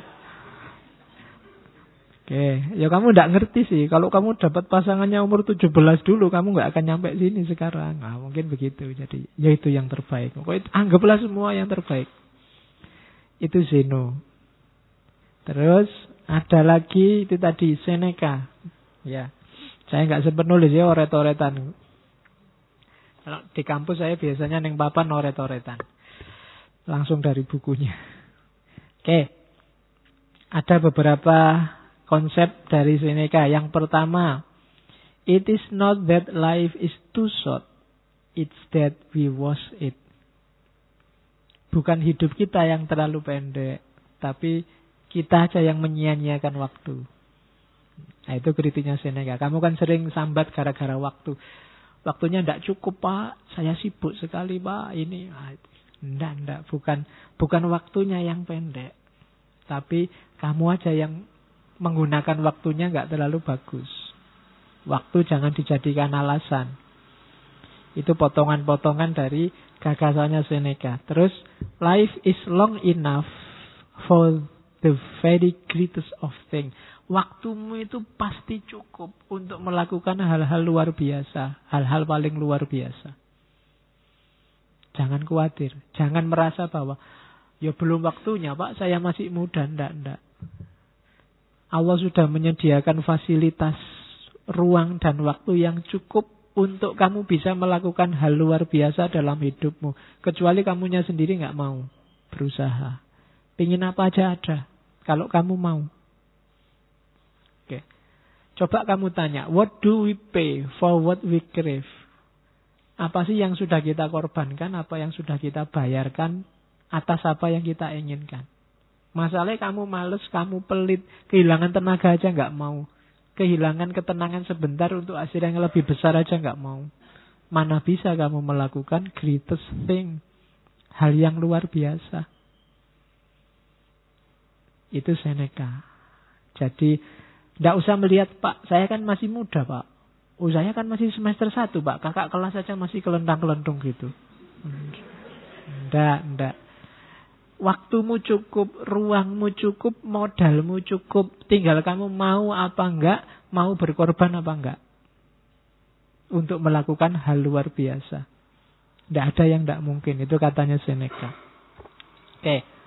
Katanya Seneca lagi, No one find out what he can do except by trying. Orang tidak akan menemukan, mendapatkan hasil dari apa yang dilakukannya kecuali berusaha. Kalau nggak ada usaha ya nggak akan ada hasil, nggak akan lahir hal yang luar biasa. Dan untuk usaha harus ada prepare and practice Siapkan diri dan latihan. Praktekkan. Menyiapkan diri itu, yo, cari ilmunya, belajar tekniknya, susun rancangannya, terus praktekkan. Prepare and practice. Terus keep your goal itu yang ada gambarnya itu in view. Konsisten dengan targetmu. Syukur-syukur nanti kamu tulis di kamarmu semester ini targetnya apa atau minggu ini targetnya apa dan fokus ke situ. Yang lain cemilan, makanan utamanya itu. Ya ini logika cemilan sama makanan utama. Kemarin saya dengar ada kiai yang ceramah itu besok kita di surga ketemu lagi sama istri kita waktu di bumi. Terus kita kan mikirnya, aduh capek-capek ke surga ketemu itu lagi. Iya, padahal di sini sudah ngempet nggak mau macam-macam ya ketemu itu lagi. Tenang aja katanya kiainya. Istri kita di surga itu makanan utama. Nah, nanti ada bidadari-bidadarinya, nah itu cemilannya. Ya. Jadi makanya nanti yang di dunia belum punya istri, di akhirat sakit perut karena makan cemilan terus.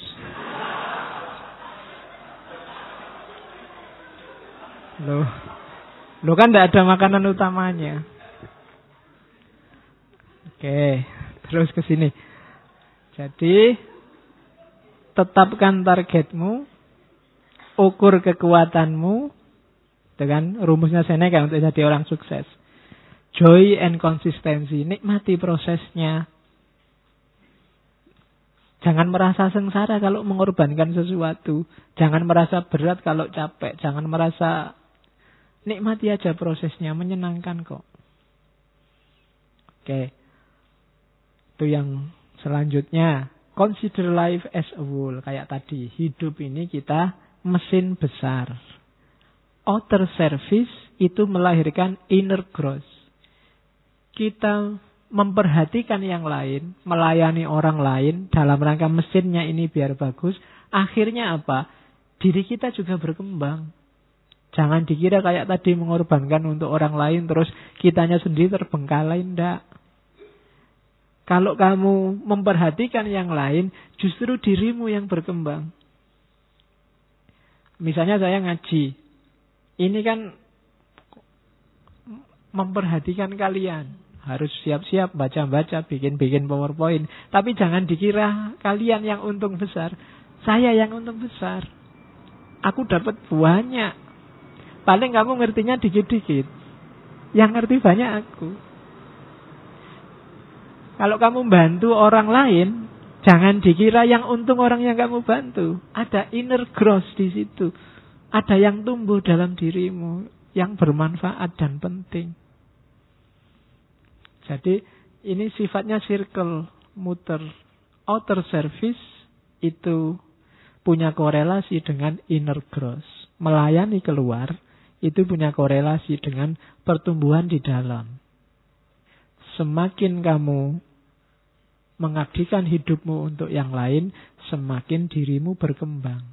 Maka joy and konsistensi. Nikmati terus. Oke. Sama kayak itu lingkaran kedua. Learn itu sekaligus teach. Teach sekaligus learn. Orang yang ngajar itu sekaligus belajar. Orang yang belajar itu hakikatnya dia sekaligus mengajar. Siapa yang diajari? Dirinya sendiri. Kalau kamu belajar itu kan kayak orang ngajar. Ngajari siapa? Dirimu sendiri. Kalau kamu ngajar, sebenarnya juga kayak orang belajar. Saya ngajari, sebenarnya juga saya belajar. Nah, itu teorinya Seneca. Oke, dan kalau ingin lebih sempurna, associate with those who make you better. Jangan ragu-ragu untuk kerjasama, asosiasi, nyari kolega yang bisa membuatmu lebih baik. Itu Seneca. Terus ada lagi Epictetus. Epictetus itu dia yang bilang bahwa filsafat itu harus benar dan praktis. Jangan cuma benar saja. Benar saja lahirnya perpustakaan dan buku. Tapi harus praktis biar bisa jalan dalam kehidupan kita sehari-hari. Kemudian dalam hidup kita kita harus fokus pada what is in your power. Kamu bisa apa, punya kekuatan apa, bisa mengontrol apa, baru lahirkan keinginan dari situ. Itu sudah kita jelaskan tadi teorinya. Jadi keinginan itu sesuai yang dalam kontrol, baik internal maupun eksternal. Terus opinion that is just an appearance and not a real thing. Direct your mind. Jadi kayak tadi ya, pikiran itu sifatnya bisa bebas karena dia tidak real. Tidak nyata. Maka arahkan pikiranmu ke arah kenyataan. Itu ada perspektif melahirkan habit pikiran akan melahirkan kebiasaan. Maka pikirlah yang baik-baik akan lahir kebiasaan yang baik. Meskipun pikiran itu bebas, ya jangan menyia-nyiakan pikiranmu untuk yang tidak penting. Karena dari pikiranlah lahir kebiasaan hidup kita. Kalau terbiasa berpikir jelek-jelek, ya lahir kebiasaan yang jelek. Sehingga Epictetus punya semboyan Death in unavoidable life noble. Kematian itu tidak bisa dihindari, maka hiduplah dengan terhormat. Ya. Bukan hidup bahagia atau mati syahid. Tapi ya hiduplah dengan terhormat karena apa? Karena kematian itu pasti. Karena kita pasti mati, tidak hidup terus. Maka Hiduplah yang nyaman, yang harmonis, yang terhormat. Itu Epictetus. Kalau Markus, Aprielus, Aurelius, ya beberapa potongan dari tulisannya. Misalnya, you don't need to go to the mountain. You can, whenever you choose, read it into yourself. Kamu nggak harus capek-capek naik gunung untuk memahami alam semesta Kapan pun kamu bisa kembali ke dalam dirimu sendiri. Man arofa nafsahu, arofa robbahu. Oke. Okay. Change is necessary. Perubahan itu niscaya pasti. Tidak mungkin dunia ini nggak berubah. Pasti berubah. Desire fame yang atas itu. Pingin terkenal. Remember how small your place is and how quickly everything is forgotten. Ya ndak apa-apa sih kamu pengen terkenal, cuma ingatlah betapa lingkunganmu itu ndak besar, cuma kecil dan betapa cepatnya orang itu melupakan sesuatu. Jadi kalau kamu mengejar keterkenalan, akhirnya kamu akan kecewa. Karena Kenapa lingkunganmu kecil? Sak terkenal-terkenalmu, yo ya yang kenal hanya orang sejangkau lingkunganmu. Sak terkenal-terkenalnya artis Indonesia, yo ya terkenalnya ya ning Indonesia. Luar negeri beberapa yang kenal. Donald Trump, yo yo terkenal di lingkungan yang pernah tersentuh oleh Donald Trump. Orang Irian Jaya pedalaman ndak ngerti opo itu Donald Trump jajan apa itu. Ya kan? Misalnya Donald Trump tersesat di pedalaman Afrika gitu ya, orang Afrika tidak ngerti bahwa dia orang penting ya dianggap orang biasa kan gitu aja. Jadi kalau kamu mengandalkan keterkenalan, siap-siaplah kecewa. Ini sudah siap-siap ini. Orang kota, mahasiswa Jogja pulang kampung, eh tidak ada yang kenal.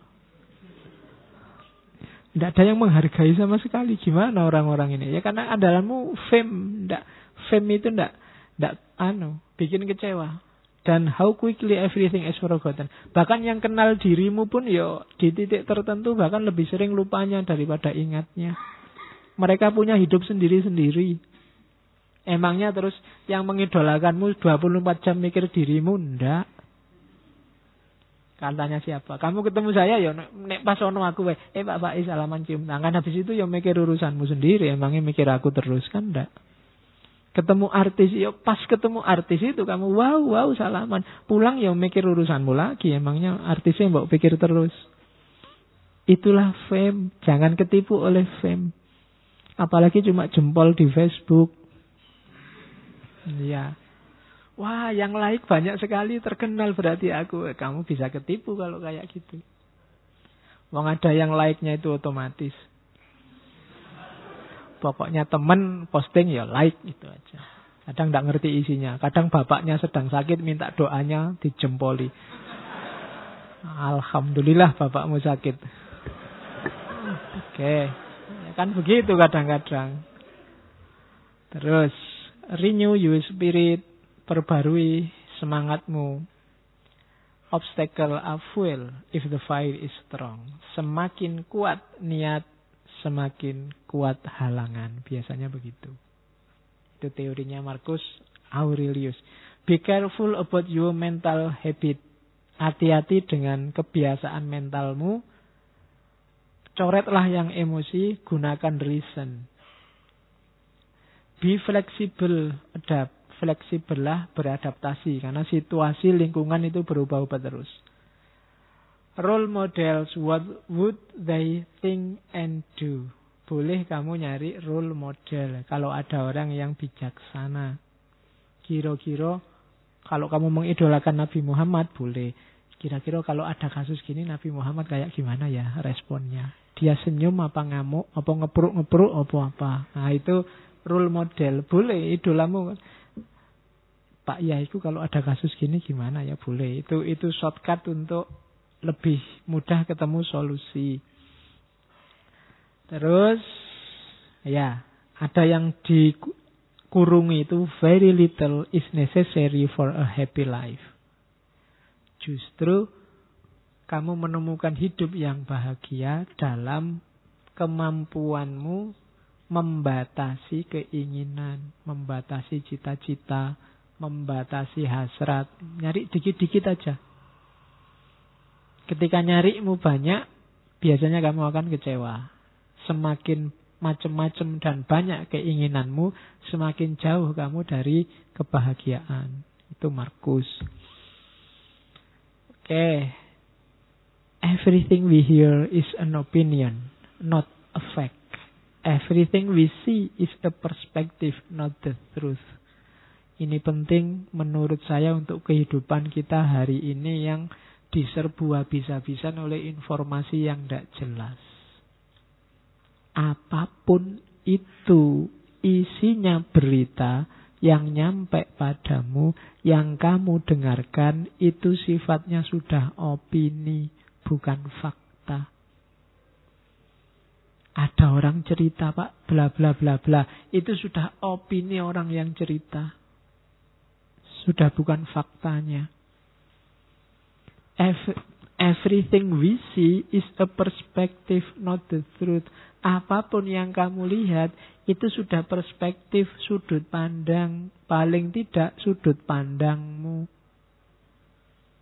Bukan kebenaran. Kalau kamu pro itu yang kamu lihat jadinya baik, tapi kalau kamu anti itu yang kamu lihat jelek.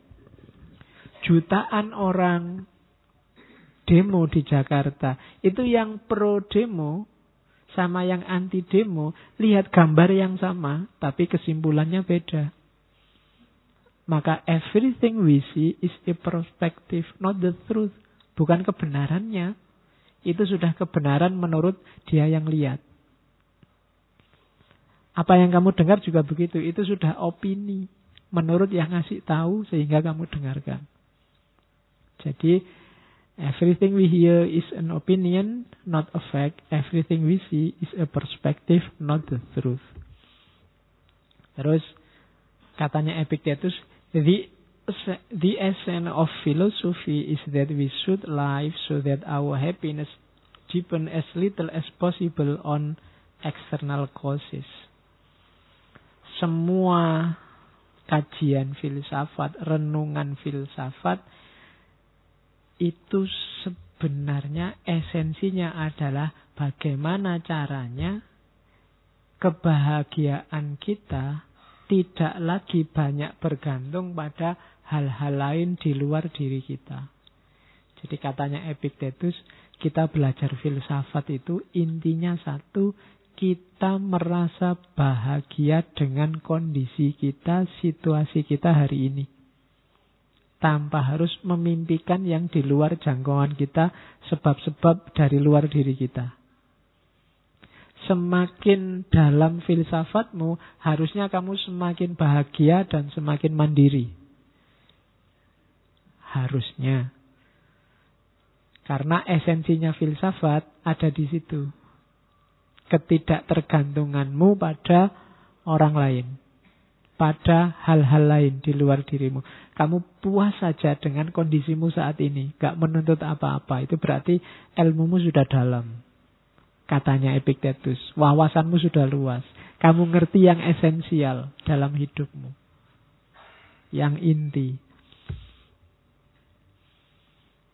Ini sering disampaikan penceramah, makanya tak kutipkan di sini. If you hear that someone is speaking ill of you, ini Epictetus juga.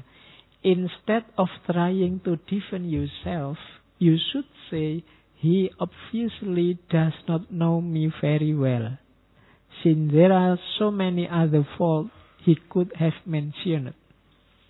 Kalau ada, kalau kamu dengar orang ngomong jelek tentang dirimu, daripada kamu mati-matian membela diri, harusnya kamu berkata, sebenarnya dia tidak mengenalku dengan baik karena ada banyak hal lain yang keliru, yang jelek, yang bisa dia sebutkan.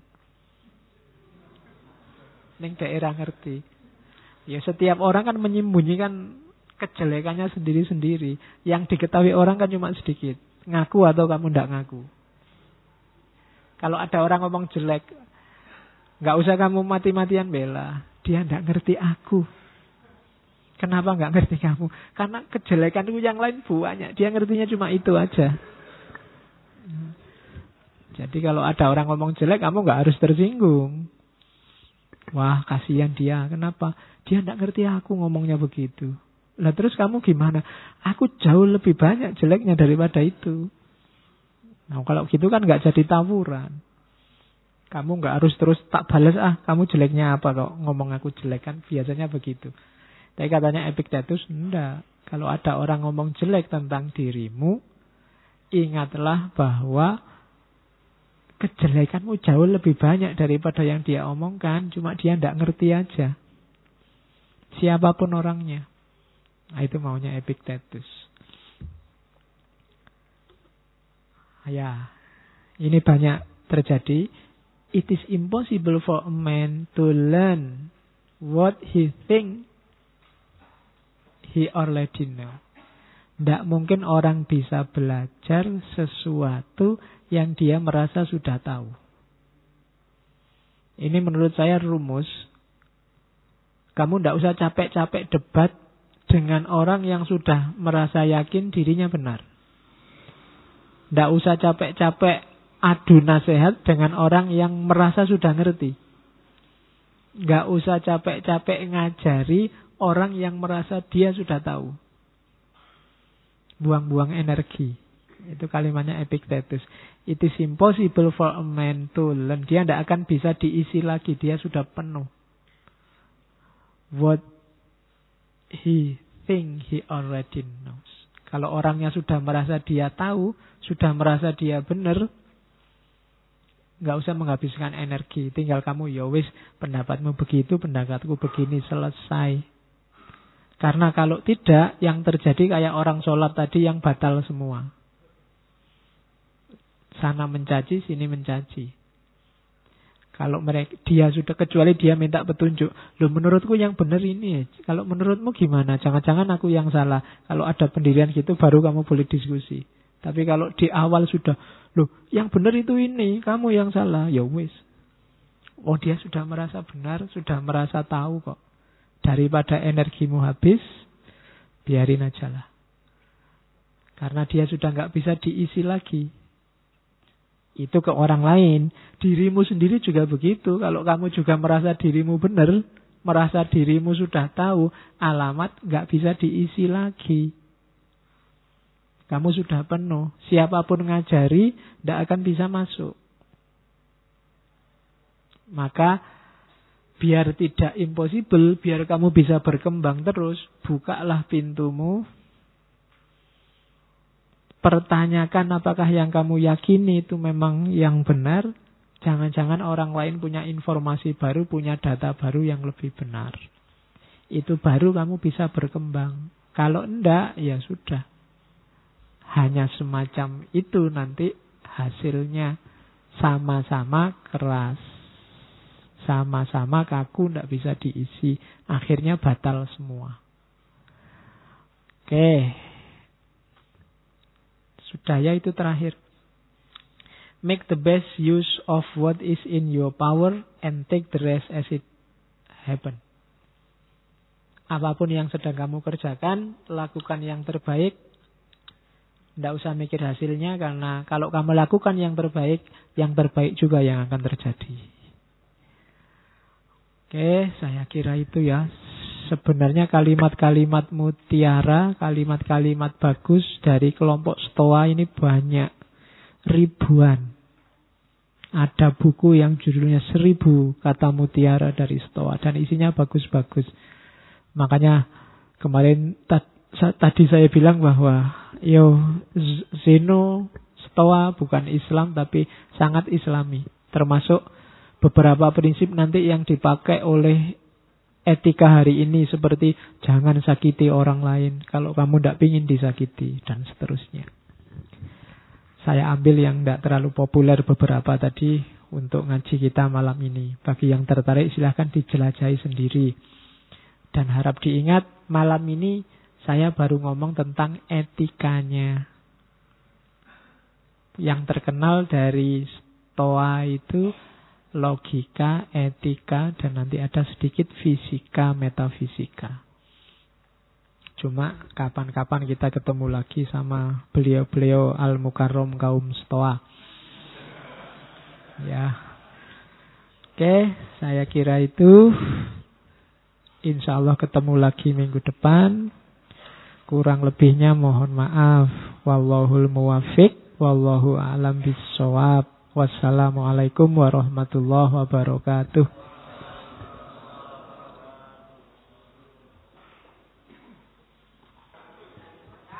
Alhamdulillahirrahmanirrahim Disampaikan terima kasih kepada Pak Faiz Kemudian eh, pengumuman bahwasanya besok di Masjid Jenderal Sudirman jam habis Isya Ba'da Isya itu ada majelis Rasulullah pimpinannya Habib Saidi Barukbah bagi teman-teman yang tidak ada acara bisa menghadirinya. Uh, terima kasih. Sekian. Mohon gelasnya jangan dibawa pulang ya. Dikembalikan ke tempatnya. Terima kasih. Uh, Mustaqim. Wassalamualaikum warahmatullahi wabarakatuh.